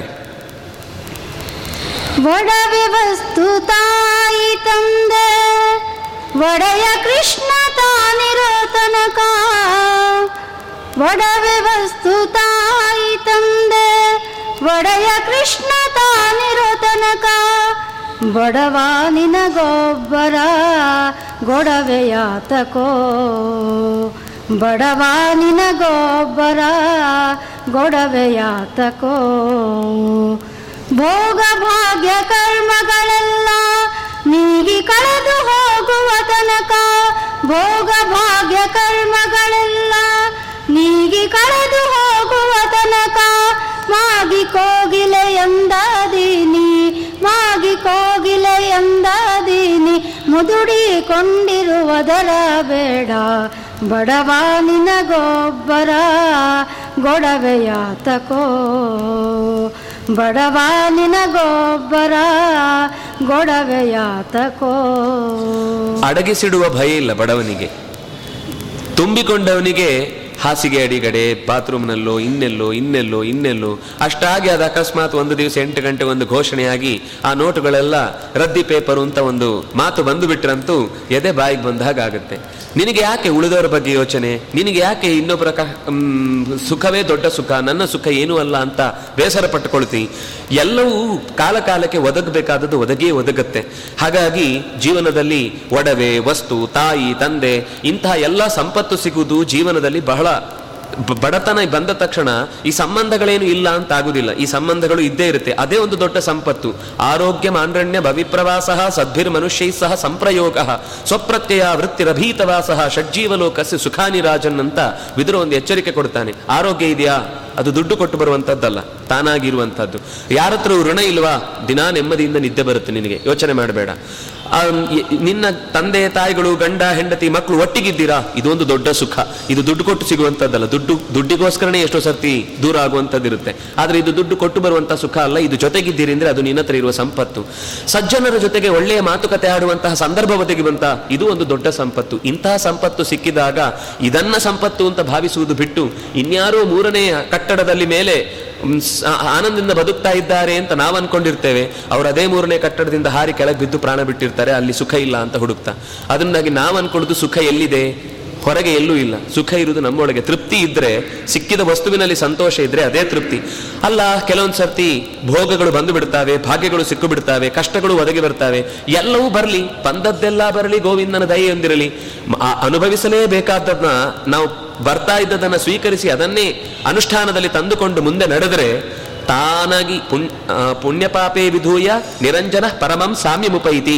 ಸುಖ, ದುಃಖ ಎರಡೂ ಕೂಡ ಬರ್ತಾ ಇರುತ್ತೆ. ಅದು ಪಾಪ ಪುಣ್ಯದ ಫಲವಾಗಿ ಬರ್ತಾ ಇರೋದು. ಪುಣ್ಯವನ್ನು ಕಳಚಿಕೊಳ್ಳಿಕ್ಕಿದೆ, ಪಾಪವನ್ನು ಕಳಚಿಕೊಳ್ಳಿಕ್ಕಿದೆ. ಅದೇನ್ರಿ ಪುಣ್ಯ ಕಳಚಿಕೊಳ್ಳೋದು ಅಂತ ಹೇಳ್ತೀರಿ?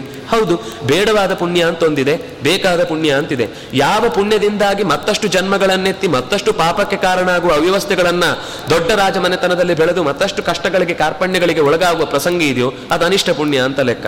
ಯಾರು ತಮಗೆ ಬರುವಂತಹ ಬೇಡವಾದ ಪುಣ್ಯ ಮತ್ತು ಪಾಪಗಳನ್ನು ಕಳೆದುಕೊಂಡು ಅದು ಬಂದದ್ದೆಲ್ಲ ನಿನ್ನ ಪಂಚಾಮೃತ ಅನ್ನುವ ಹಾಗೆ ಪ್ರೀತಿಯಿಂದ ಒದಗಿಸಿದ್ದು ಅಂತ ಯೋಚನೆ ಮಾಡಿ ಕಳ್ಕೊಳ್ತಾನೋ ಅವನು ಬದುಕ್ತಾನೆ. ಅದಕ್ಕೊಂದು ಒಳ್ಳೆ ದೃಷ್ಟಾಂತ ಕೊಡ್ತಾರೆ. ವಸಂತ ಬರುವಾಗ ಮಾತ್ರ ಕೋಗಿಲೆ ಕೂಗತ್ತೆ. ಮಾರ್ಗಶೀರ್ಷ ಉಳಿದಾಗ ಬೇರೆ ಎಲ್ಲ ಮಾಸಗಳಲ್ಲಿ ಅದು ಸುಮ್ಮನೆ ಮುದುಡಿಕೊಂಡಿರುತ್ತೆ. ತನ್ನ ಸ್ವರವನ್ನೇ ಎತ್ತಲ್ಲ. ಈಗ ಸ್ವಲ್ಪ ಕನ್ಫ್ಯೂಸ್ ಆಗಿರ್ಬೋದು. ಯಾಕೆಂದ್ರೆ ನಮ್ಗೆ ಆಗಾಗ ಮಾವಿನ ಹಣ್ಣು ಮತ್ತು ಮತ್ತು ಸಿಗ್ತಾ ಇರುತ್ತೆ. ಇನ್ನೂ ಸ್ವಲ್ಪ ಕೆಲವೊಂದು ಸರ್ತಿ ಕೂಗೋದನ್ನು ಕೆಲವರು ಕೇಳಿರ್ಬೋದು. ಆದರೆ ಅದು ನಮ್ಮ ಪ್ರಾಕೃತಿಕ ವಿಕೋಪದ ವ್ಯವಸ್ಥೆ ಅಷ್ಟೇ. ಆದರೆ ಸಹಜವಾಗಿ ಕೋಗಿಲೆ ಆ ಕಾಲದಲ್ಲಿ ಬಿಟ್ಟು ಬೇರೆ ಕಾಲದಲ್ಲಿ ಕೂಗುವುದು ಅಂತ ಇಲ್ವೇ ಇಲ್ಲ. ಹಾಗೆ ತನ್ನ ಕಾಲ ಬಂದಾಗ ಭಗವಂತನ ಅನುಗ್ರಹ ಆಗಿದೆ ಅಂತ ಸಂತೋಷದಿಂದ ಅದನ್ನು ನಾಲ್ಕು ಜನರ ಹತ್ರ ಹಾಡಿ ಹೊಗಳಿ ಹೇಳಿ ಸಂತೋಷ ಪಡು ಆದ್ರೆ ಯಾವಾಗ ನಿನಗೆ ಕಷ್ಟ ಆಗಿದೆ ಅಂತ ಅನಿಸುತ್ತೋ ಅಂತ ಸಂದರ್ಭದಲ್ಲಿ ಅವುಡುಗಚ್ಚಿ ಹಲ್ಲು ಕಚ್ಚಿ ಆ ಕಷ್ಟವನ್ನ ತಪಸ್ಸು ಅಂತ ಭಾವಿಸಿ ಭಗವಂತನಿಗೆ ಅರ್ಪಿಸಿ ಬಿಡು. ಒದರ್ತಾ ಇದ್ರೆ ನಿನ್ನ ಮಾತೇ ವ್ಯರ್ಥ ಆಗುತ್ತೆ. ಆ ವ್ಯರ್ಥವಾದ ಮಾತುಗಳಿಂದ ನಿನಗೆ ಯಾವ ಸಂತೋಷ ಒದಗುವುದು ಸಾಧ್ಯ ಇಲ್ಲ ಅಂತ ಹೇಳಿ ಕೊನೆಗೆ ಏನೆಲ್ಲ ಬರುತ್ತೋ ಅದು ನಿನ್ನ ಅನುಗ್ರಹದಿಂದ ಅನ್ನುವ ಮಾತನ್ನ ಮತ್ತೆ ನಿನ್ನ ಒಲುಮೆಯಿಂದ ನಿಖಿಳ ಜನರು ಬಂದು ಅಂತ ದಾಸರು ಪ್ರಾರ್ಥನೆ ಮಾಡ್ತಾ ಇದ್ದಾರೆ.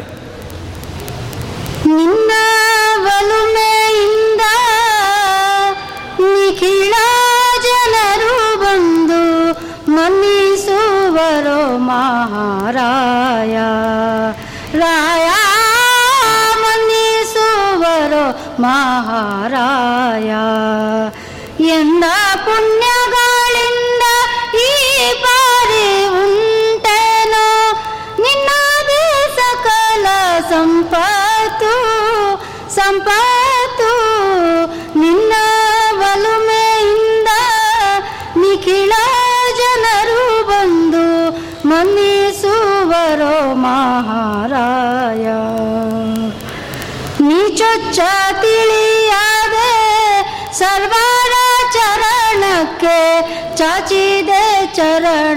ಹಸ್ತಗಳ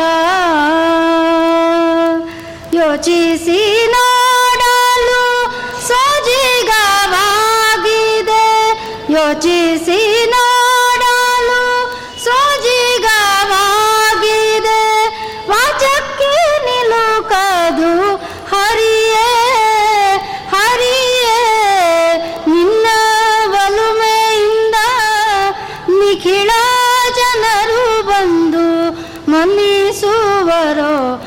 ಮಾರಾಯ ವೈದಿಕ ಪದವಿಯ ಕೊಡುವಾಗ ಲೌಕಿಕ ವೈದಿಸುವುದು ಬಲು ಖ್ಯಾತಿ. ಮೈದುನಗೊಲಿದ ಶ್ರೀ ವಿಜಯ ವಿಠಲ ನಿನ್ನ ಮೈದುನಗೊಲಿದ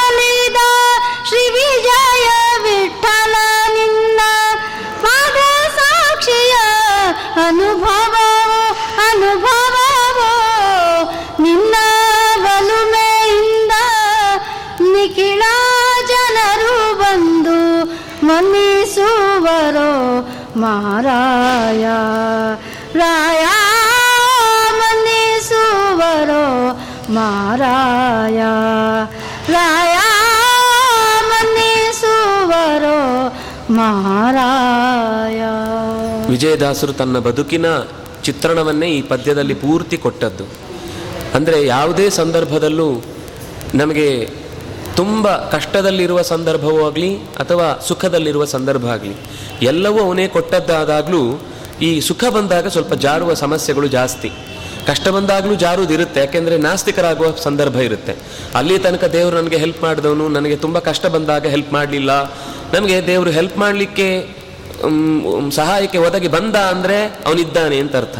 ಒದಗಿ ಬರಲಿಲ್ಲ ಅಂದ್ರೆ ಅವನಿಲ್ಲ ಅಂತ ಹೀಗೊಂದು ಭಕ್ತಿಯ ಮುಖವನ್ನ ನಾವು ಸಮಾಜದಲ್ಲಿ ನೋಡ್ತೇವೆ. ಅದಕ್ಕೆ ಅಪಾಯಿನಿ ಭಕ್ತಿ ಅಂತ ಹೇಳ್ತಾರೆ ಅನಪಾಯಿನಿ ಭಕ್ತಿ ಯಾವುದು ಅಂತಂದ್ರೆ ದೇವರನ್ನ ಪ್ರೀತಿಸುವುದು ಯಾವುದೋ ಒಂದು ಲಾಭಕ್ಕಾಗಿ ಅಲ್ಲ. ದೇವರನ್ನ ಪ್ರೀತಿಸುವುದು ಅಂದ್ರೆ ಅವನ ಗುಣ ಚಿಂತನೆ. ನೋಡಿ ಅವನಲ್ಲಿರುವ ಗುಣವನ್ನು ಮೆಚ್ಚಿ. ದೇವರ ಗುಣವನ್ನ ಮೆಚ್ಚಿ ಯಾರು ಭಕ್ತಿ ಮಾಡ್ತಾನೋ ಅವನ ಬದುಕಿನ ಸುಖ, ದುಃಖ ಎಲ್ಲ ಬಂದಾಗಲೂ ಇದು ನಿನ್ನ ಅನುಗ್ರಹದಿಂದ ಎಲ್ಲ ಜನರು ನನ್ನ ಹತ್ರ ಬರ್ತಾ ಇದ್ದಾರೆ ಅಂದ್ರೆ ಅದರಲ್ಲಿ ನನ್ನದೇನೋ ಹೆಗ್ಗಳಿಕೆ ಅಂತ ನಾನು ಹೆಮ್ಮೆ ಪಡುವ ಹಾಗಿಲ್ಲ. ನನ್ನಲ್ಲಿ ಯಾವುದೋ ಒಂದು ವಿಶೇಷವಾದ ವಿಭೂತಿಯ ರೂಪವನ್ನ ಇಟ್ಟು ಎಲ್ಲ ಜನರನ್ನ ಅಟ್ರಾಕ್ಟ್ ಮಾಡುವನು ಅಯಸ್ಕಾಂತವಾಗಿ ನೀನು. ಎಲ್ಲ ಕಬ್ಬಿಣವನ್ನ ತನ್ನ ಕಡೆಗೆ ಸೆಳೆದುಕೊಳ್ಳುತ್ತೆ ಅಂದ್ರೆ ಅದರಲ್ಲಿರುವ ಒಂದು ಕಾಂತಶಕ್ತಿ. ಅದೇ ರೀತಿ ನನ್ನಲ್ಲೂ ಕಾಂತಶಕ್ತಿಯಾಗಿ ನಿಂತು ಎಲ್ಲ ತರದ ವೈಭವವನ್ನ ನನ್ನ ಬದುಕಿನಲ್ಲಿ ನೀನು ಕೊಡಿಸಿದ್ದಿ, ಆಗಲೂ ಅದು ಮರೆತು ಹೋಗದೆ ನಿನ್ನ ನೆನಪು ಸದಾ ಇರುವಂತೆ ಮಾಡು. ಲೋಕದಲ್ಲಿ ಸಾಮಾನ್ಯ ಯಾರು ದೊಡ್ಡವರು, ಯಾರು ಚಿಕ್ಕವರು ಅಂತ ಗೊತ್ತಿಲ್ಲದೆ ಎಲ್ಲರೂ ಮರ್ಯಾದೆ ಕೊಟ್ಟ ವ್ಯಕ್ತಿಯೇ ದೊಡ್ಡವನು, ಸಂಪತ್ತಿರುವವನೇ ಹಿರಿಯ, ದುಡ್ಡಿದ್ದವನೇ ದೊಡ್ಡಪ್ಪ ಅಂತ ಭಾವಿಸಿ ಯಾರ್ಯಾರಿಗೋ ನೊಸಲ ಹಸ್ತಗಳ ಚಾಚಿದೆ ಹಣೆಯನ್ನ ಕಾಲಿಗೆ ತಾಗಿಸಿದೆ, ಕೈ ಚಾಚಿ ಒಡ್ಡಿ ಅವರತ್ರ ಬೇಡಿದೆ, ಇದೆಲ್ಲ ಮಾಡ್ತಾ ಇದ್ದೆ. ಆದರೆ ಯೋಚನೆ ಮಾಡ್ತಾ ಹೋದ ಹಾಗೆ ಯಾರಲ್ಲಿ ಹರಿಭಕ್ತಿ ಇದೆಯೋ, ಯಾರಲ್ಲಿ ಭಗವಂತನಲ್ಲಿ ಪ್ರೀತಿ ಇದೆಯೋ, ಯಾರಲ್ಲಿ ಸಮಾಜದ ಬಗ್ಗೆ ಕಾಳಜಿ ಇದೆಯೋ, ಯಾರಿಗೆ ಇನ್ನೊಬ್ಬರನ್ನ ಪ್ರೀತಿಯಿಂದ ಒಟ್ಟಿಗೆ ಬದುಕಬೇಕು ಅಂತ ಆಸೆ ಇದೆಯೋ, ಅವನಲ್ಲಿ ಒಂದು ಹೃದಯದಲ್ಲಿ ಭಗವಂತನ ವಿಶೇಷವಾದ ಗುಣವನ್ನ, ರೂಪವನ್ನ ಕಂಡಾಗ ನನಗೆ ಉಳಿದವರದ್ದೆಲ್ಲ ಬರೀ ನಾಟಕದ, ಮುಖವಾಡದ ರೂಪಗಳನ್ನು ನೋಡಿದಾಗ ಇವನ ಪ್ರೀತಿಯನ್ನ ಗಳಿಸಿದವರು ಯಾವ ರೀತಿ ಸಮಾಜದಲ್ಲಿ ಬದುಕ್ತಾರೆ ಅಂತ ನನಗೆ ಆಶ್ಚರ್ಯ ಆಗ್ತಾ ಇದೆ. ಆ ಆಶ್ಚರ್ಯವನ್ನ ಮನಸ್ಸಿನಲ್ಲಿ ಇಟ್ಟುಕೊಂಡ ಮೇಲೆ ಅಂಥವರ ಸಹವಾಸವನ್ನೇ ಹೆಚ್ಚು ಬೆಳೆಸಬೇಕು, ಅಂಥವರ ಜೊತೆಗೆ ಹೆಚ್ಚು ಬದುಕಬೇಕು ಅಂತ ಅನ್ನೋದು ನನಗೆ ಮನಸ್ಸಿಗೆ ಬಂತು. ಆದರೆ ದೇವರ ಬಗ್ಗೆ ಎಷ್ಟು ಹೇಳಿದ್ರೇನು? ಈ ಶಾಸ್ತ್ರವನ್ನು ಓದಿದ ಮೇಲೆ ಸಹಜವಾಗಿ ಎಲ್ಲರೂ ಆ ಕಡೆಗೆ ಬಂದು ಮಾತಾಡ್ತಾರೆ ಅವನ ಹತ್ರ. ಅಂದ್ರೆ ಆ ಆಸಕ್ತಿ ಇದ್ದವ್ರು ಮಾತ್ರ. ಉಳಿದವರಿಗೆ, ಅಯ್ಯೋ ಅದೇನೋ ಸಂಸ್ಕೃತ ಓದಿದ್ರೇನು, ಶಾಸ್ತ್ರ ಓದಿದ್ರೇನು, ಹೊಟ್ಟೆ ತುಂಬತ್ತಾ ಅಂತ ಮಾತಾಡೋರು ದೂರನೇ ಉಳಿತಾರೆ. ಆದರೆ ಯಾರಿಗೆ ಸ್ವಲ್ಪ ಶಾಸ್ತ್ರದ ಪರಿಚಯ ಆಗುತ್ತೆ, ಆಗ ತಕ್ಷಣ ನಮ್ಮ ಸಮಸ್ಯೆಯನ್ನು ಇವ್ರು ಯಾರಾದರೂ ಪರಿಹರಿಸಬಹುದು ಅಂತ ದ- ಸಮಸ್ಯೆಗಳನ್ನು, ನೋವುಗಳನ್ನು ಹೇಳ್ಕೊಳ್ಳಿಕ್ ಬರ್ತಾರೆ. ಹಾಗೆ ಬಂದಾಗ ಇದು ನನ್ನ ಹೆಗ್ಗಳಿಕೆ ಅಂತ ನಾನು ಭಾವಿಸಿ ವೈದಿಕ ಅನ್ನುವ ಶಕ್ತಿಯನ್ನ ನಾನು ದುರುಪಯೋಗ ಮಾಡಿಕೊಳ್ಳದ ಹಾಗೆ ಲೌಕಿಕಕ್ಕೆ ವೈದಿಕ ಅನ್ನೋದು ಸಹಕಾರಿಯಾಗಿರಬೇಕು ಹೊರತು ಅದೆರಡು ಬೇರೆ ಅಲ್ಲ. ನಾವು ಇವತ್ತೇನು ಮಾಡ್ತೇವೆ ಅಂದ್ರೆ ಬದುಕು ಬೇರೆ, ಅಧ್ಯಾತ್ಮ ಬೇರೆ ಅಂತ ಚಿಂತನೆ ಮಾಡ್ತೇವೆ. ಅಧ್ಯಾತ್ಮ ಮತ್ತು ಬದುಕು ಒಂದೇ ದಾರಿ. ಆ ಒಂದೇ ದಾರಿಯಲ್ಲಿ ಅಧ್ಯಾತ್ಮವನ್ನು ಜೊತೆಗಿಟ್ಟುಕೊಂಡೇ ಬದುಕಿದ್ರೆ ಮಾತ್ರ ಅದು ಬದುಕು ಸಾರ್ಥಕ ಆಗುತ್ತೆ. ಅಂತಹ ಬದುಕನ್ನ ನೀನು ನಡೆಸಿಕೊಡ್ಲಿಕ್ಕೆ ಹೇ ವಿಜಯ ವಿಠಲ, ನಿನ್ನ ಅನುಗ್ರಹ ಇದ್ರೆ ಮಾತ್ರ ಅಂತಹದ್ದು ಸಾಧ್ಯ ಆಗುತ್ತೆ. ನಿನ್ನ ಬಗ್ಗೆ ಏನು ಅಂತ ಹೇಳಿ? ವಾಚಕ್ಕೆ ನಿಲುಕದೋ? ನಿನ್ನ ಬಗ್ಗೆ ಹೇಳಿ ಮುಗಿಸ್ಲಿಕ್ಕೆ ಅಂತ ಸಾಧ್ಯವೇ ಇಲ್ಲ. ಹೇಳಿದಷ್ಟು ಹೇಳಿದಷ್ಟು ಹೇಳದೆ ಉಳಿದದ್ದೇ ಜಾಸ್ತಿ. ನಮ್ಗೆ ಲೋಕದಲ್ಲಿ ತಿಳ್ಕೊಳ್ಳುವ ವಿಷಯ ಎಷ್ಟು ಇದೆ? ಎಷ್ಟು ಹುಡುಕ್ ಸುಮ್ಮನೆ ಒಂದು ಪೆನ್ನು ಅಂತ ಇದರ ಇತಿಹಾಸ ಹುಡುಕೊಂಡು ಹೋದ್ರೆ ಎಷ್ಟೆಷ್ಟು ತರದ ಪೆನ್ನು ಬಂತು, ಎಷ್ಟೆಷ್ಟು ತರದ ಕಂಪನಿ ಬಂತು, ಎಷ್ಟೆಷ್ಟು ತರದ ವ್ಯವಸ್ಥೆ ಲಾಸ್ ಹೊಡೀತು, ಯಾರ್ಯಾರದ್ದು ಜೀವನದ ಕಥೆಯೆಲ್ಲ ಒಂದು ಪೆನ್ನಿನಿಂದ ಬದಲಾಯಿತು ಅಂತ ಹೋದ್ರೆ ಬರೀ ಪೆನ್ನಿನ ಬಗ್ಗೆ ಒಂದು ದೊಡ್ಡ ಇತಿಹಾಸ ಬರಿಬಹುದು ಪೆನ್ನು ಅಂತಲ್ಲ, ನೀವು ಯಾವುದೇ ಒಂದು ಸಣ್ಣ ಅಕ್ಷರ ಹಿಡ್ಕೊಳ್ಳಿ, ಅಕಾರ ಆ ಅಕಾರದ ವೈಶಿಷ್ಟ್ಯ ಏನು ಅಂತ ನೋಡಿದ್ರೆ ಒಂದು ಇಡೀ ಪರಮಾತ್ಮನ ಚಿಂತನೆಯ ದೊಡ್ಡ ಪ್ರಪಂಚ ಉಪನಿಷತ್ತು ಹೇಳುತ್ತೆ. ಹೀಗೆ ಜಗತ್ತಿನಲ್ಲಿ ಏನು ಸಣ್ಣ ವಸ್ತು, ಒಂದು ಬಲ್ಬ್ ಇರ್ಬೋದು, ಒಂದು ಮೈಕ್ ಇರ್ಬೋದು, ಒಂದು ಪುಸ್ತಕ ಇರ್ಬೋದು, ಒಂದು ಶಾಲೆ ಇರ್ಬೋದು, ಒಂದು ತಲೆ ಇರ್ಬೋದು, ಒಂದು ಕಣ್ಣು ಇರ್ಬೋದು, ಒಂದು ಮೂಗಿರ್ಬೋದು ಒಂದು ಬಾಯಿ ಇರ್ಬೋದು. ಒಂದೊಂದು ವಿಷಯದ ಬಗ್ಗೆ ಯೋಚಿಸ್ತಾ ಹೋದರೆ ಅದರ ಹಿನ್ನೆಲೆ ತುಂಬಾ ದೊಡ್ಡದು. ಅದರಲ್ಲಿ ಯಾವುದು ಬೇಕು ಮತ್ತೆ ಯಾವುದಕ್ಕೋಸ್ಕರ ಬೇಕು? ಈ ಎಚ್ಚರ ಬರುವಂತೆ ನೀನು ತಿಳಿಸುವ ಮಾತಿಗೆ ನಿಲುಕದೇ ಇದ್ರೂ ಕೂಡ ಲೋಕದಲ್ಲಿ ಸಿಕ್ಕಿದಷ್ಟು ವಿಷಯ ಯಾವುದಕ್ಕೋಸ್ಕರ ಇದೆ? ಅನ್ನುವಷ್ಟು ಗೊತ್ತು ಮಾಡುವಂತಹ ಕಾರುಣ್ಯವನ್ನು ತೋರಿಸಿ ನಿನ್ನ ದಾರಿಯಲ್ಲಿ ನೆಲೆಸುವಂತೆ ಮಾಡು.